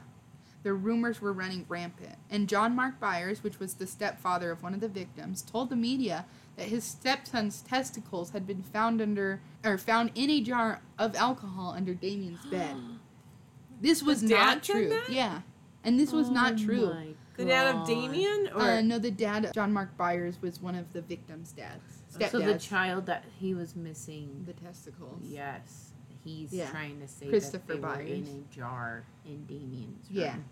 When And it this- wasn't true. Yeah, this There was wasn't no true at all. Basis for that claim. Yeah. But the locals had heard it, and soon they were telling I'd it like it was out if true. I heard Yeah. that. Yeah. yeah. yeah. And Byers later claimed he had only heard, heard the rumor over the police radio. Oh, so not only were locals doing it, but the police were too. And shortly after Misskelley's first confession, police went to the judge to ask for a warrant to re- arrest Damien Echols and Jason Baldwin. And when the judge asked them why they wanted to arrest Jason, also he they just said, "Well, he hangs out with Damien." Oh, so jeez. like Wow. he Okay. was literally guilty by association and Yeah. nothing else. Be This careful is who the you hang out with. guys. Craziest Yeah. police department. Yeah. Like- Police show up to Damien's trailer to arrest him and Jason. Jason, Damien, his girlfriend, and his sister were all just hanging out watching the movie Leprechaun. The, the scary movie. Yeah. Oh my gosh. You're just hanging out. I guess they watch scary movies on Okay. the regs or whatever. Yeah. And they were just hanging out. But normally Jason would be watching his siblings. But this night in particular, his mom was like, I, I, she was just so appreciative. She went up to him, thanked him. She thanked him for being such a good son and for watching the other boys. Mhm. And she hired a babysitter. And she Mhm. said, You go have some fun with your friends. And then he gets arrested. Because normally he would be watching his brother. Wow. So the police come slamming into the door. Boom, boom, boom, boom. At 10:30 p.m. at night. Damien went to answer the door and immediately was met by police, who immediately threw him in cuffs. And same for Jason. So awful. Jason is in complete shock for like what is happening, mm-hmm. and he's like, "What is this for? What is this for? Like, I think you have the wrong people." And they're like, "No, it's for murder." And mm-hmm. he's like, "No, no, no, you have the wrong people. Like, you, mm-hmm. no, like this is not us. We're just watching a movie." The whole time he's being placed in cuffs, he's just like, "No, you have the wrong people. You have the wrong people." Telling them that he had been at school that day. Mm. And the police officer went up to him and he said, You really think if we pull your school records, it's going to show that you were in school? And he said, Yeah, because I was in school. Oh, jeez. But they were already just like, No. Nope, no, you weren't. The three boys were thrown into jail with just the information that their friend had confessed. Nothing else mm. was said to them. The next morning, they were taken into court where they were arraigned for the three counts of capital murder. Mm. They pled not guilty. The judge mentioned a confession and asked Damien if he wanted to read it out loud or if he could just read it to himself. Mm-hmm. But Damien had no idea why he was there, what was going on, so he's just like, Can you read it? To which the judge was like visibly angry about and just was like, Here, you just read it and like mm. handed in the paper. Damien said he completely understood why the judge didn't want to have to read it aloud because it's absolutely horrific. And he's like, I wouldn't have wanted to read that out loud. And at this point, he had no idea why they confessed. And holy Blown shit, like, mm-hmm. Yeah. we didn't do any of this, you know? But it didn't matter. Eight months after the original confession, on February 17, 1994, Misskelley made another statement to police. His lawyer, Dan Stidham, remained in the room this time and continually advised Misskelley not to say anything. Mm. He kept saying, Don't say anything, don't say anything. But Misskelley ignored his advice and went into detail on how the boys were abused and murdered. But at this point, the cops are just so. They've already gotten the story from him. And they've already convinced him that he's forgotten everything and that this is true. And that he's a horrible kid and he has a low IQ, so he thinks that he, he did these things. And just doesn't remember it. He thinks he probably went on a rage Yeah. Mm. or something like that. Yeah. Yeah. So he doesn't want to be a murderer. So he's like, no, I'm gonna like confess to what I know. Mm. And his lawyers well, you know, like don't say anything, Yeah. but he keeps doing it. Because he doesn't know. Yeah, it's sad. Nobody's looking out for him. Yeah. Stidham, who later was elected to a civil judgeship, has written a detailed critique of the asserts of the major police errors and misconceptions during their investigation. Stidham made similar comments during a radio show interview in May of 2010. Stidham called the coroner's investigation extremely substandard. Wow. There was a small amount of blood found at the scene that was never tested. And according to HBO's documentary Paradise Lost, The Child Murders at Robin Hood Hill, 1996, and Paradise Lost 2, Revelations 2000, no blood was found in the crime scene, indicating that the location where the bodies were found was not necessarily the location in which the murders had actually taken place. After the initial investigation, the police failed to control disclosure of information and speculation about the crime scene. According to Leveritt, quote, police records were a mess. To call them disorderly would be putting it mild, mildly. Mm. Yeah, which is not Not good, good. when you're dele- when you're dealing with m- three murdered eight-year-old boys. Mm-hmm. These are someone's kids, and I, Yeah. they've forgotten. They're so set on convicting these other three kids that they've forgotten about what this is all about, which is a horrific murder of And eight-year-old bringing boys. justice, what Yeah. justice you can Yeah. for them. It's and horrible. how far down the road is this? Like, This is just before even a trial has taken place. Okay. before they've even been convicted. Mm. And it like you're supposed to be innocent until proven guilty, but they weren't even given that Mhm. chance. Right. You know. Leveritt would also speculate this small lo- local police force was overwhelmed by the crime, which was unlike any that they had ever investigated. Hmm. West Memphis police also refused an offer of aid from a diff Consultation. yeah from like a consultation from a violent crimes expert Oh, of which would have been way better. Yeah, Mm. so they denied Dang. using this help. And this was because they were doing some other shady shit. People suggested that this was due to the West Memphis Police Department being under investigation by Arkansas State Police for suspected So they didn't want theft. state help because Yes. of that. Wow. So, a different police department, the uh, Crittenden County Drug Task Force, had had some drugs come up missing, and the West Memphis Police Department were suspects and were being oh investigated Oh investigated at this time for that. I wish that the state could have just taken it over and Yeah. said, you know, Right. 'Cause hey, you guys can't handle Yeah. this. It's a disgrace. Take all it- the way around. Yeah. Take it to a federal Yeah. level at that point. Yeah. Goodness. So someone clearly didn't want them anywhere near that apartment. Can we take a little break? We're gonna go take a nap. Little daddy. Right. They didn't want them near the police department because they were probably the ones who stole those drugs. Mm. So Leveritt also noted that some of the physical evidence was stored in paper sacks that were from a grocery store, Oh. rather Okay. than controlled containers that Oh, you would see. s- store evidence in. These So- police were just dumb. Yeah. It was like Downright. all the way around. I want to know who they're covering for. Mm-hmm. Yep. Right. Me too. I really wonder that when I mm-hmm. I'm suspicious. Yeah. every time I listen to this case on someone else's podcast, which shout out Morbid for doing a great fucking podcast on this one. They're awesome. They did like a four part episode on the Mhm. West Memphis Mhm. Street case, and it's so good. She goes into so much detail about it, but think we we can talk a lot? Like they they, they dive into it. Yes, yeah, they do. but yeah, I just yeah, I don't know. They didn't do any of the controlled containers at all. And when police speculated about the assailant, the juvenile probation officer assisting at the scene of the murders stated, "It looks like Damien Echols finally killed someone." Like at when they found the bodies. Oh my god. Why, Like- why did they want to frame this person so badly? What was their Because like, he was weird and he wore black Just and he wore a trench coat. But really, was- or like, did they have something else like out against him or knew something like? no, he was completely innocent and like they literally just targeted this kid and his friends who Well, yeah, you're right. Didn't you have did say they've been Mhm. following them and stuff. and so- interrogated him over and over for mm-hmm. just nonsense, you know? And he's just a poor kid who is depressed and just wants to be fucking left alone and he mm-hmm. wants to listen to his heady metal music and he wants to be hang out with his one friend and he wants to be left alone and his girlfriend In the meantime, pregnant. they're not like targeting the right person. Yeah. This whole time. Yeah, and his girlfriend's pregnant at this time. He's mm-hmm. about to have his first baby. Oh, yeah, the baby that they think that they were having for satanic Yeah, rituals. that they think they're gonna sacrifice to Satan. Meanwhile, he's just having a baby. Tho- those kind of accusations, I'm not saying that there aren't terrible people that could do a terrible thing like that, but that's a lot of effort to go through for or that. yeah, or mm-hmm. like so much work. It's, It's so much awful. effort. It's That's so awful. clearly planted. You know, it's Yeah. just no evidence to make them look as evil Yeah. as possible. Mm-hmm.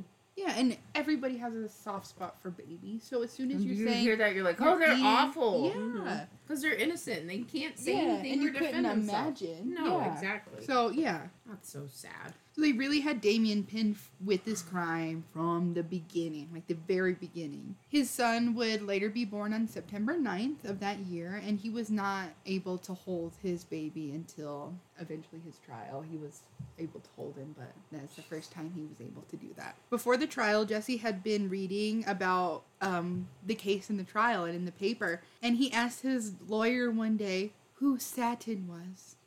Oh.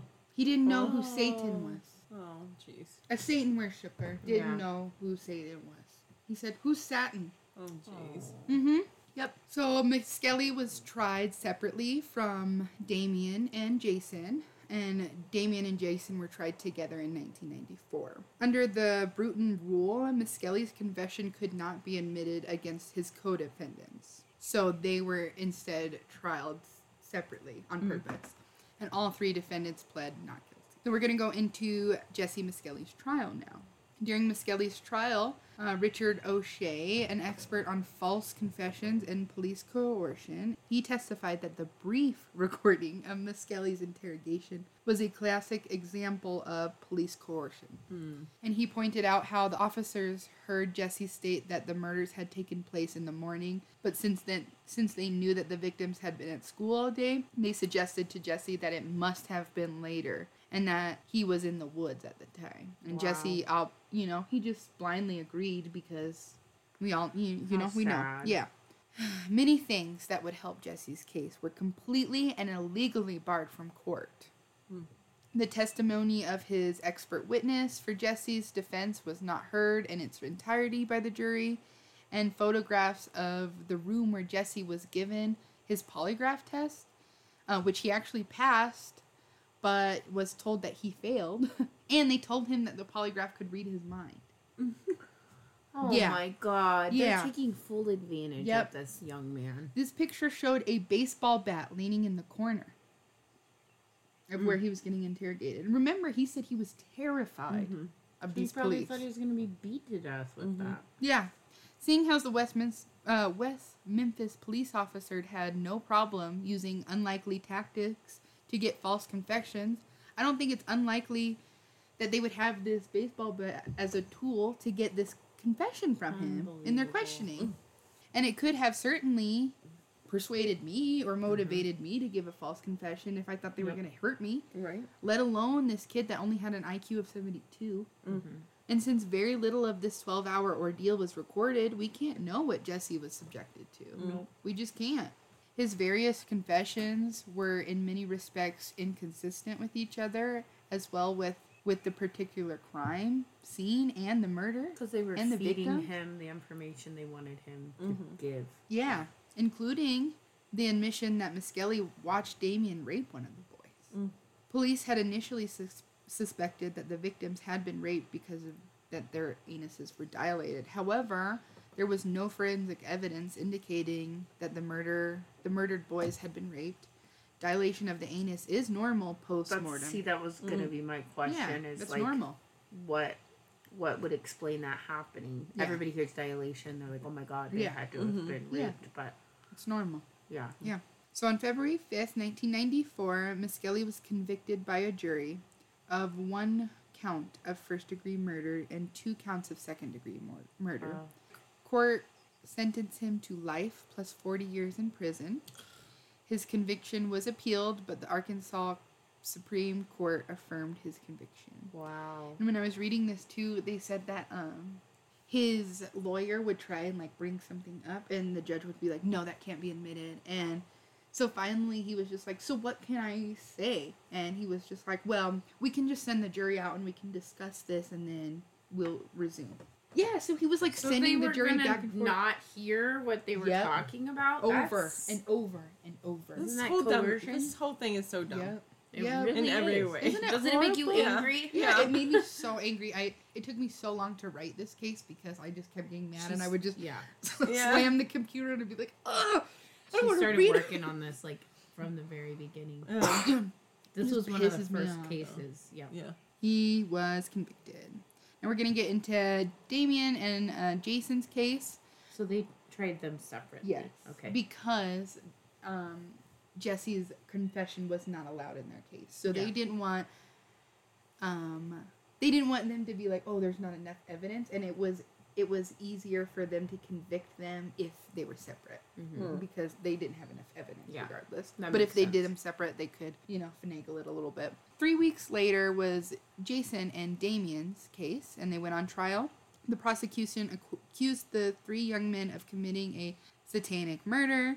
The prosecution called Dale W. Griffis, a graduate of the unaccredited Columbia Pacific University, Oh, as an expert in the occult to testify that the murders were satanic rituals.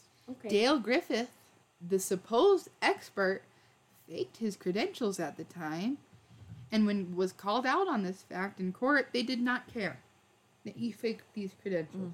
They're like, we don't care. We Oh, remember he's an expert. this Right. Yeah, It's he's okay. an expert. It's It's, okay. So We found him on the side of the road. He Yeah. knows Right. what he's talking about. yeah, so they still allowed him to make quote unquote expert statements on this trial.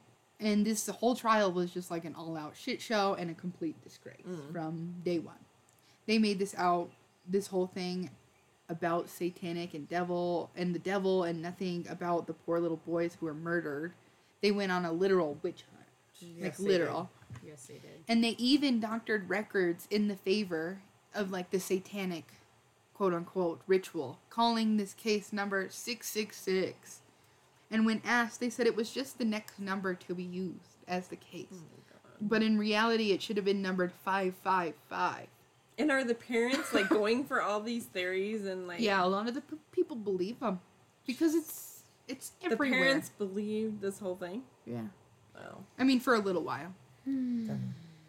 Of course. So they were like pulling out every little tiny trick that they could to convince people of the yeah. Just like Jesse's trial, evidence was not allowed in court proving the men's innocence, and people like Vicky Hutcheson were allowed to make false, incriminating statements during the trial. Jason said that he thought if he was honest and told everyone the truth, that there would be no way that he would get convicted of something that he didn't do. So he was just honest the whole time.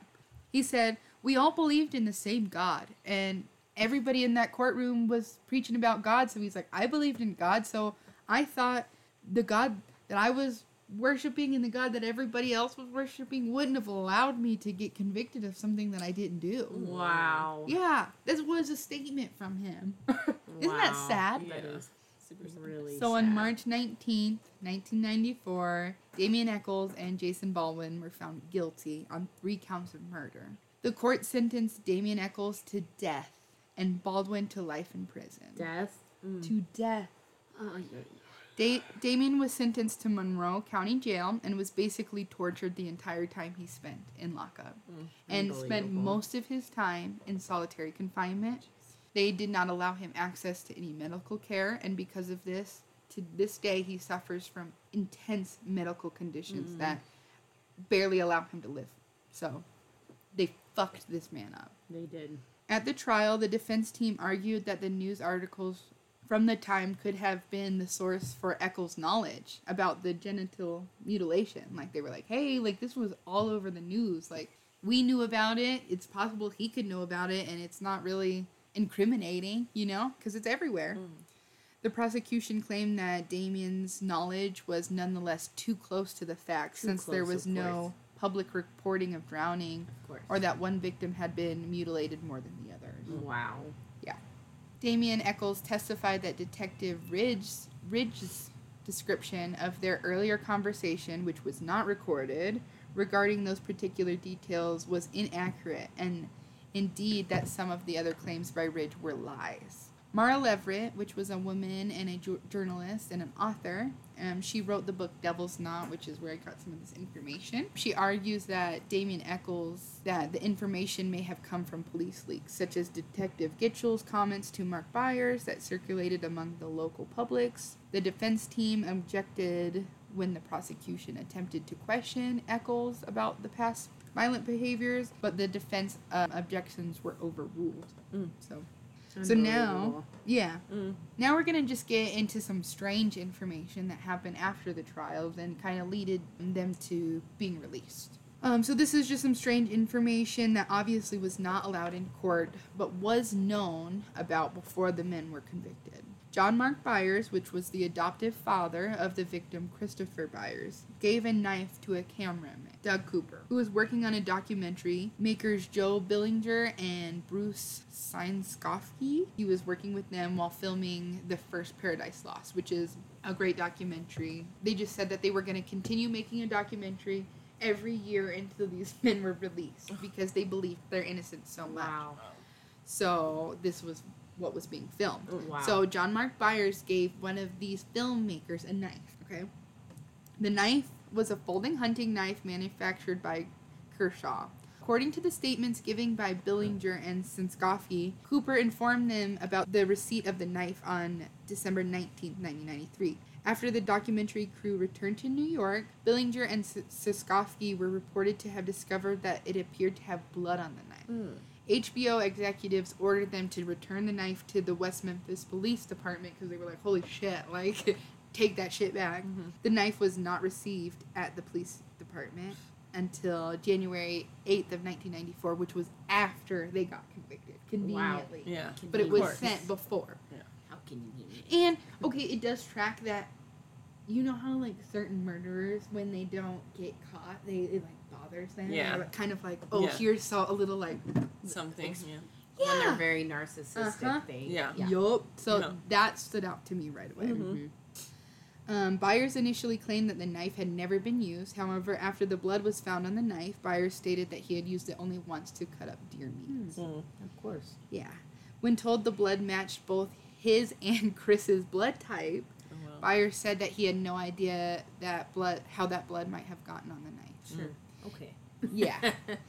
During the interrogation, the West Memphis Police Department suggested to Byers that he might have just left the knife out accidentally, and Byers agreed. I love when with there's this. giving suggestions. Yeah. They were like, "You know? just Yeah. left it out, and it could That's have gotten just stolen." great. you Yeah. know, Yeah. Great work Yeah. there.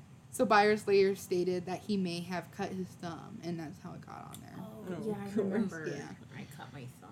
Further testing of the knife presu- uh, produced inconclusive results about the source of the blood, and uncertainly remained due to the small amount of blood that was on there.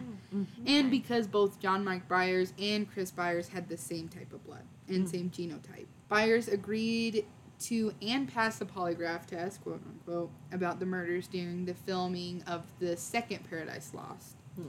But the documentary indicated that Byers was under the influence of uh, several psychoactive prescription medications that could have affected the test result. On May of 1994, the three defendants appealed their convictions, and the convictions were upheld on direct appeal. On June of 1996, Misskelley's lawyer, Dan Stidham, was preparing an appeal to the U.S. Supreme Court. Following their convictions, Echols, Misskelley, and Baldwin submitted imprints of their teeth because they thought that someone had bit his mm-hmm. cheek. Oh yeah. And that these were compared to the alleged bite marks on Stevie Branch's forehead that had not been mentioned in the original autopsy or trial. Hmm. No matches were found. John Mark Byers had his teeth removed in 1997, conveniently. Oh. After the first trial, but before the imprint could be made, he stated the reasons for the removal were that he had seizure medication was taking uh, taking his teeth and caused periodontal disease, mm. and that he had planned to remove them because of other dental problems which had troubled him for years. Hmm. Mm-hmm. Yeah. Or because maybe he was trying to eat humans. Maybe Right. that's why he had to have them removed. Could you imagine if it was he was actually trying to eat people? After an expert examined autopsy photos and noted what he thought might be imprints of a belt buckle instead on Byers' corpse, the Oh. elder Byers boy revealed to the police that he had been spanked by his stepfather Yeah. shortly before the boy disappeared. Mm. Uh-huh. Yep. So he could have. It could have been. They think it was a belt buckle, not a bite. Yeah. Well, it didn't say on the head at all. Oh, it just said I on thought the this, corpse. they were, Mm. yeah. you know, Yeah, no, no. making that connection yeah, of the to the bite, mark. Yeah, but yeah, I think they just found it on him. So DNA testing in 2007 that was collected from the crime scene was tested, and none was found to match the DNA of Damien Echols, Jason Baldwin, or Jesse Misskelley. Hmm. A hair not consistent with Steve Branch's stepfather, Terry Hobbs, was found tied in the knots used to bind one of the victims. The prosecutors, while conceding that no DNA evidence tied the accused to the crime scene, said the state stands behind the convictions of Echols and his co-defendants regardless. Mm. Pamela Hobbs, which was married to Terry Hobbs, which was the man that had the knife and gave the knife away, Mm-hmm. May 5th of 2009, one hair was consistent with the hair of Terry Hobbs' friend David Jacoby. And additionally, after the murders, she said, My sister Jolene and I found in Terry's nightstand a knife that Stevie carried with him consistently, and which I had believed was with him when he died. She mm. thought that knife was on her son when he died. And it was a pocket knife that my father had given to Stevie. And mm. Stevie loved that knife. I had been shocked that the police did not find it with Stevie when they found his body. So the kid I- always had it. Yeah, and she said, quote, I assumed that my son's murderer had taken the knife during the crime. I could not believe it was in Terry's things. He never told me he had it. That was the dad. Yeah, that was the man she was married to. Ugh. Or, Like the stepdad. Yeah, the stepdad. Wow. She said also, my sister Jolynn told me that she saw Terry wash clothes, bed linens, and curtains from Stevie's room at an odd time around the time of the murders. Yeah. The dad, these- not the stepdad. Yeah. It's the stepdad, yeah. The stepdad. Stepdad, Okay. yeah. Did these people like were these men that were just like, yeah, let's get together and kill these kids? Like, I just this is so weird to me. And what what kind of beef do you have with an eight year old? Right. Unless he was abusing him. Yeah. And Yeah. he, he sounds like he's just Mhm. an angry man. Yeah. Yeah. I just can't. hmm Yeah. I can't imagine. I thought it was him. Well, But- never mind. Say I was gonna say I thought it was him from the beginning. Oh, yeah. Yeah. A lot of people thought, do. thought Uh-huh. something was suspicious. Yeah, it. because he was the one looking in Yeah. the neighborhood and being like, oh, Yeah. I can't find it. Mhm. Yeah. hmm But didn't call the cops first. He was Mhm. not the first to call the cops. In 2013, written statements from two men, Billy Wayne Stewart and Beanie Guy, were introduced into the court. They both claimed to have had information on the case linking Terry Hobbs to the murder, but were ignored by the police initially. of course. Mhm. In uh, July of 2008, it was revealed that Kent Arnold, the jury foreman on Jason Echols or Damien Echols and Jason Baldwin's trial, had discussed the case with an attorney prior to the beginning of the deliberations, which is illegal. Mm. Arnold was accused of advocating for the guilt of the West Memphis Three and sharing the knowledge of admissible evidence, Yeah. like the Jesse Misskelley statements with other jurors. And- Unbelievable. I know. At the time, legal experts agreed that this issue could result in the reversal of the convictions of Baldwin and Jamie Echols. They were like, right off the bat, that could have just turned that over right away. Mhm. In September of 2008, attorney, now judge, Daniel Stidham, which was the attorney who was helping uh, Jesse Misskelley, which is a good guy. Mhm. In 1994, he testified a post conviction hearing. Stidham testified under oath that during the trial, Judge David Burnett made improper communications with the jury during its deliberation. Stidham overheard Judge Burnett discussing taking a lunch break with the jury foreman and heard the foreman reply. But they cannot do Yeah. that. Yeah, What he heard the foreman reply that the jury was almost finished. He testified that Judge Burnett responded, You'll need food for when you come back for the sentencing. Yep. Mm. And that the foreman asked in return, What happens if the fe- defendants are acquitted? Stidham said that the judge just closed the door without answering. He testified that his own failure to put, put the The incident on the court record and his failure to meet the minimum requirements in the state law to represent a defendant in a capital murder case was evident of ineffective assistance of counsel and that Misskelley's conviction should therefore be vacated. Wow. Mm. So, right Wow. there. Yep. In 2007, Echols petitioned for a retrial based on the statute permitting post conviction testing of DNA evidence due to the technological advances made since 2000 uh, since 1994, which might provide exoneration for the wrongfully convicted men. Wow. But on October 29th, 2007, papers were filed in a federal court by Echols' defense lawyers seeking a retrial or his immediate release from prison. The file cited that DNA evidence linking Terry Hobbs, stepfather of one of the victims, to the scene, and the new statement from Hobbs' now ex wife, also presented in the filings, was new expert testimony that the supposed knife marks on the victims included injuries to the Byers' genitals, were in fact the result of an animal activity. After the bodies. Yeah. Yeah. After the bodies had been dumped. Okay. So they were yeah, Yeah. messed with long after Yeah. they were gone, unfortunate. Yeah. Hmm. Yeah. The petition failed when the original trial judge, Judge David Burnett, disallowed the presentation of this information in court. Yes. This ruling was in turn thrown out by the Arkansas Supreme Court and as to oh. all three defendants on November 4th, 2010. Wow.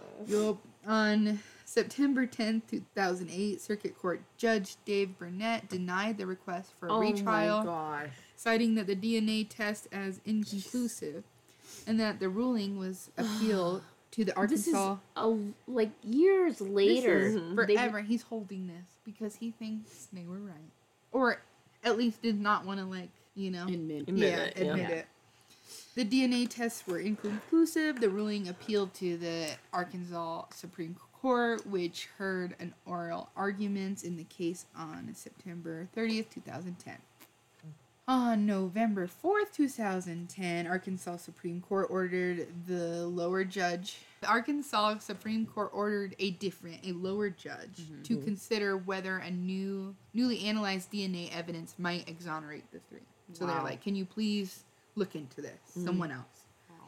The justices also instructed the lower court to examine the claims of misconduct by the Mm-hmm. jurors who sentenced Damien Echols to death and Jamie, uh, Jesse Misskelley and Jason Baldwin to life in prison. So they were like, "Y- something needs to be done. You got to look into this, please, someone else. In early December 2010, Dave Burnett was elected to Arkansas State Senate.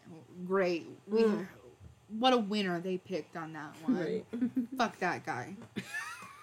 Fuck you, David Burnett. I hope you burn in fucking hell because you fucking believe in it. So like hope you Kylie's burn in hold- it. Kylie's holding back right now. Yeah, fuck this guy. Kai's not really telling us how she feels. fuck you, David Burnett. I hope you have a itchy butthole for the rest of oh your my fucking life, and it never goes away.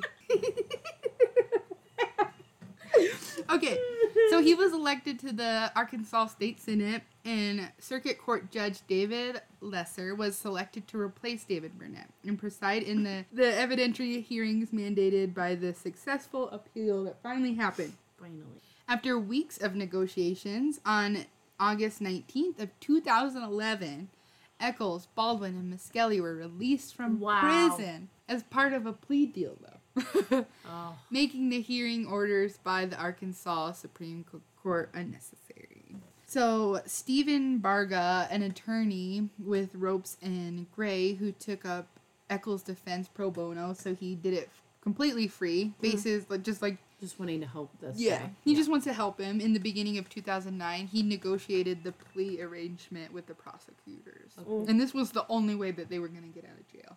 Like, literally the only way. The three entered into a very unusual Alford plea deal, which does not happen very mm-hmm. often. Oh. The Alford plea is a legal loophole that allows to plead guilty mm-hmm. while still asserting their actual innocence. But defendants acknowledge that the prosecutors have sufficient evidence to secure a conviction. So mm-hmm. they're basically saying like, yeah, we could see how maybe you framed us, even though we didn't do it, but yeah, but we're going- yeah. guilty, quote yeah. unquote. Yeah. It's bullshit. So ruin their whole life. Mm-hmm. I want to know who came up with that. Yeah. That loophole. Yeah, I know, I mean, I it's mean, it's- probably saved some people, but like, yeah, definitely saved these guys, Yeah. but It's crappy, shitty. but yeah. Yeah. So under the deal, David, uh, Judge David Lesser vacated the previous convictions, including the capital murder conviction for Echols and Baldwin, and ordered a new trial. Each man then entered an Alford plea to the lesser charges of the first and the second degree murder while Wow. verbally stating their innocence. okay. Judge Lesser then sentenced. Sentenced. sentenced Them. them to time served. I just can't talk. A total of 18 years and 78 days that they had served. They served 18 years and 78 days in prison. Wow. And they were each given a suspended imposition of sentence for 10 years. So if they reoffended, they could get sent back to prison for 21 years. Reoffended murder? Or just reoffended Made up in murder? general. Okay. Yeah. Yeah. I was gonna say 21 years. Yeah. That could be a You're lot like, wait a for some ca- Yeah. crimes, not a lot for murder. I think but- for anything. yeah. So factors cited by prosecutioner or prosecutor Scott Ellington for agreeing to the plea deal included that two of the victims' family had joined the cause of the defense. And the, the mother of a witness who testified about Echols' confession mm. had questioned her daughter's truthfulness, mm. saying that she didn't believe her and that the state's crime lab employee who collected a fiber evidence at Eckel and Baldwin's home mm-hmm. after arrest, he had died. So they couldn't they couldn't use his as truth mm. either. And as part of the plea deal, the three men cannot pursue civil action against the state's wrongful imprisonment. Oh my gosh. Yup. After they spent 18 years in jail Oh in the God. prime Poor of their life. Yes. They like what do you do You Huh? can't. at that point? You can't do You've been anything. in prison for so long. You don't Oh. have any skills. You've lost so and Damien was in solitary can't get a job. confinement for almost I think they said almost 10 years. he That's was in insane. solitary. So his eyesight is shit. Insane. He has no teeth. He's just like riddled with pain all Mm. the time. And He's really not that old. But no, but he got fucked over. yeah. In 2011, supporters pushed Arkansas Governor Mike Beebe, Bibby, Bibby to pardon Echols, Baldwin, and Misskelley based on their innocence. Hmm. Beebe said that he would deny their request unless there was evidence showing someone else committed the murder. So he won't give them innocence. Wow. Prosecutor Scott Ellington said that the Arkansas State Crime Laboratory would help seek other suspects by running searches on any DNA evidence produced by, in a private laboratory testing Mm. during the defense team's investigation. This would include running the results through the FBI's combined DNA index system database. Ellington said that although he still considered the men guilty, the three would likely be acquitted if a new trial trial was held because of the power legal counsel representing them now, and the loss of evidence over time and the change of heart among some of the witness. Like, yeah, because he probably the fact that they probably fucking didn't do it. Yeah. And they're that's- innocent. if you think that if they go back to trial and they're gonna be acquitted, it probably means you think that you don't have enough evidence Exactly. to hold Oh, them but there. the loss of evidence over time. Mhm. And the change of heart among witnesses. Fuck you. They didn't change. Fuck you, Ellington. They didn't have a change of heart. They finally admitted they were lying. Yeah. They said, "Oh, I have a conscience now." Why they didn't have it before? What was Who her knows? name? Was that Vicky. Vicky? Fucking Vicky. I know a fucking couple fucking Vickies. Alright. The families of the three victims are divided in their opinions as to the guilt or the innocence of the West Memphis Three. In 2000, the biological father of Chris Byers, so not Hobbs, Mhm. Rick Murray, expressed his doubts about the guilty verdicts on the West Memphis Three website. Hmm. In 2007, Pamela Hobbs, which was married to Terry Hobbs, the mother of the victim, scare, uh, the again. mother of the victim, Stevie Branch, joined those who have publicly questioned the verdict, calling for a reopening of the verdicts and further investigation of the evidence. Wow. So she doesn't believe that they're Well, guilty good. either. I'm yeah. glad she's Yeah. she's pushing for that. Yeah. In late 2007, John Mark Byers, who before firmly believed that Echols, Misskelley, and Baldwin were guilty, also announced that he now believes that they are innocent. What? He said, "I made the comment that if they were prov- if they were ever proven that the three were innocent, I'd be the first to lead the charge for their freedom," Oh said gosh. Byers, "and take every opportunity that I that I have to voice Wow. that the West Memphis Three are innocent." Okay, that is a change of heart. Yeah, and that the evidence and proof prove that they are innocent. Wow. Byers has spoken to the media on behalf of the convicted and has expressed his desire for justice for the families of both the victims and the three Yes. accused. Yes, we can all Yep. agree with that. And that's one of their fathers. Yeah. Mm. So in 2010, this is a funny little thing about Terry Hobbs. So mm. in 2010, a district judge, Brian S. Oh, no. Miller, ordered Terry Hobbs, the stepfather of the victim, Stevie Branch, to pay $17,590 to the Dixie Chick singer, Natalie Maines, for legal costs because um, she he filed a defamation lawsuit Against against, her band? and the band because she she thought he killed her, his stepson and she she openly said that and so he She's allowed to her opinion. yeah so she he sued her over this and the judge was like no you have to pay her two thousand or seventeen thousand dollars because It's a very odd of the- amount. yeah, the defamation and all this. So Miller uh, dismissed a suit Hobbs filed over Maines' and remarks and writings implying that he was involved in the killings of his stepson. Mm. And the judge said that Hobbs had chosen to involve himself in the public discussion right. over whether the convictions were just because he was going off about the three boys being released. Shout And out he to was- Natalie Maines for like caring about this and saying something. it That's we love a queen. Let's go. That's amazing. Good for her. So John E. Douglas, a former longtime FBI agent and a current criminal profiler, said that said that the murderers were more indicative of a single murderer, hmm. intent on degrading and punishing the victims, mm-hmm. Rather than a trio of unsus- Yes. unsophisticated teenagers Yep. Yeah. right? Douglas believed that the perpetrator had a violent history and was familiar with the victims and the local geography. Mhm. Mhm. this guy's a good cop. Yeah. Yeah.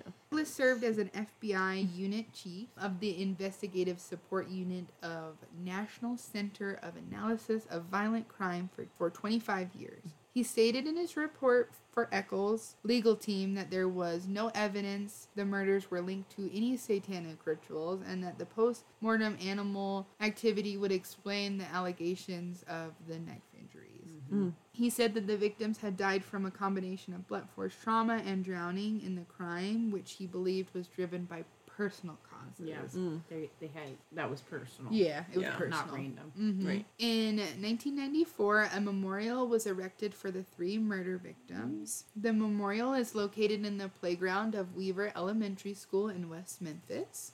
All three victims were second graders at the time of the crime. Let that sink in.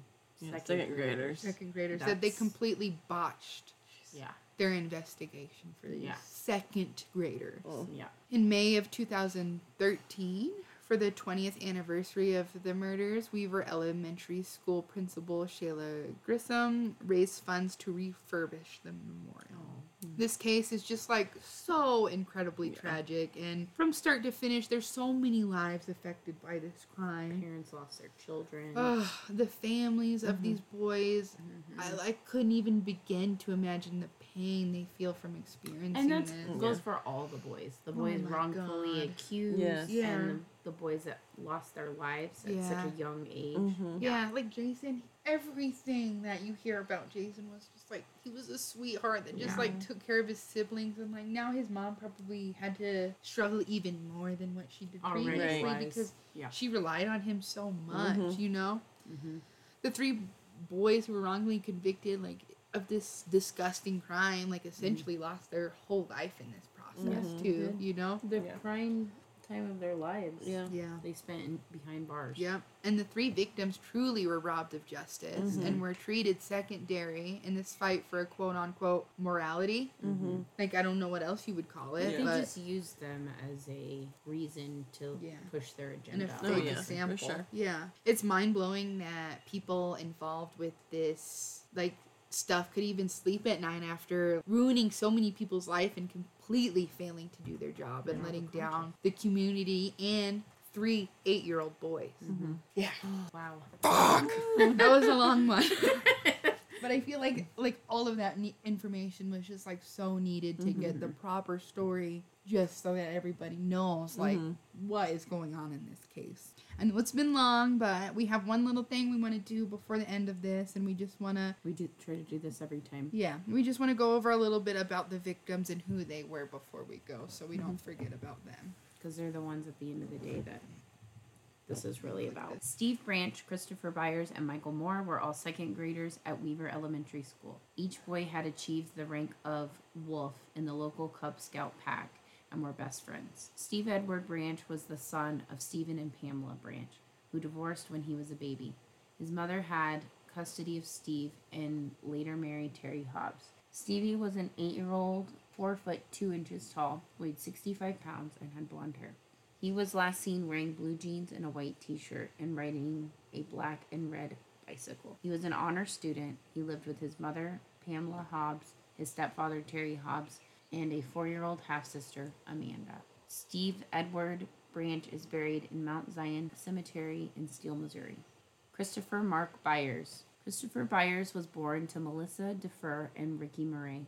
His parents divorced when he was four years old, and shortly afterwards, his mother married John Mark Byers. Christopher was eight years old, four feet tall, weighed 52 pounds, and had light brown hair. He was last seen wearing blue jeans, dark shoes, and a white long sleeve shirt. He lived with his mother, Sharon Melissa Byers, and stepfather, John Mark Byers, and his stepbrother, Sean Ryan Clark. According to his mother, Christopher was a typical eight year old. He still believed in the Easter Bunny and Santa Claus. Oh, the innocence. Hmm. Christopher Mark Byers is buried in Forest Hill Cemetery in East Memphis, Tennessee. James Michael Moore. Michael Moore was the son of Todd and Dana Moore. He was eight years old, four feet, two inches, weighed 55 pounds, and had brown hair. He was last seen wearing blue pants and a blue Boy Scouts of America shirt and an orange and blue Boy Scout hat and riding a light green bicycle. Moore enjoyed wearing his scout uniform even when he was not at meetings. He was considered the leader of the group. He lived with his parents and his sister Dawn. James Michael Moore is buried in Crediton, Credit- I know I How kept having a hard time with that one. Memorial Park Cemetery in Marion, Arkansas. Mm. Wow. So sad. So sad. What are you guys' final thoughts on this one? I know it was long. I know you guys are tired, but We kind of talked a little bit about it throughout it. Yeah. yeah. I just think the mess up of the police to begin with is just Yeah. absurd, and that you can go down that rabbit hole and people like believe you, Yeah.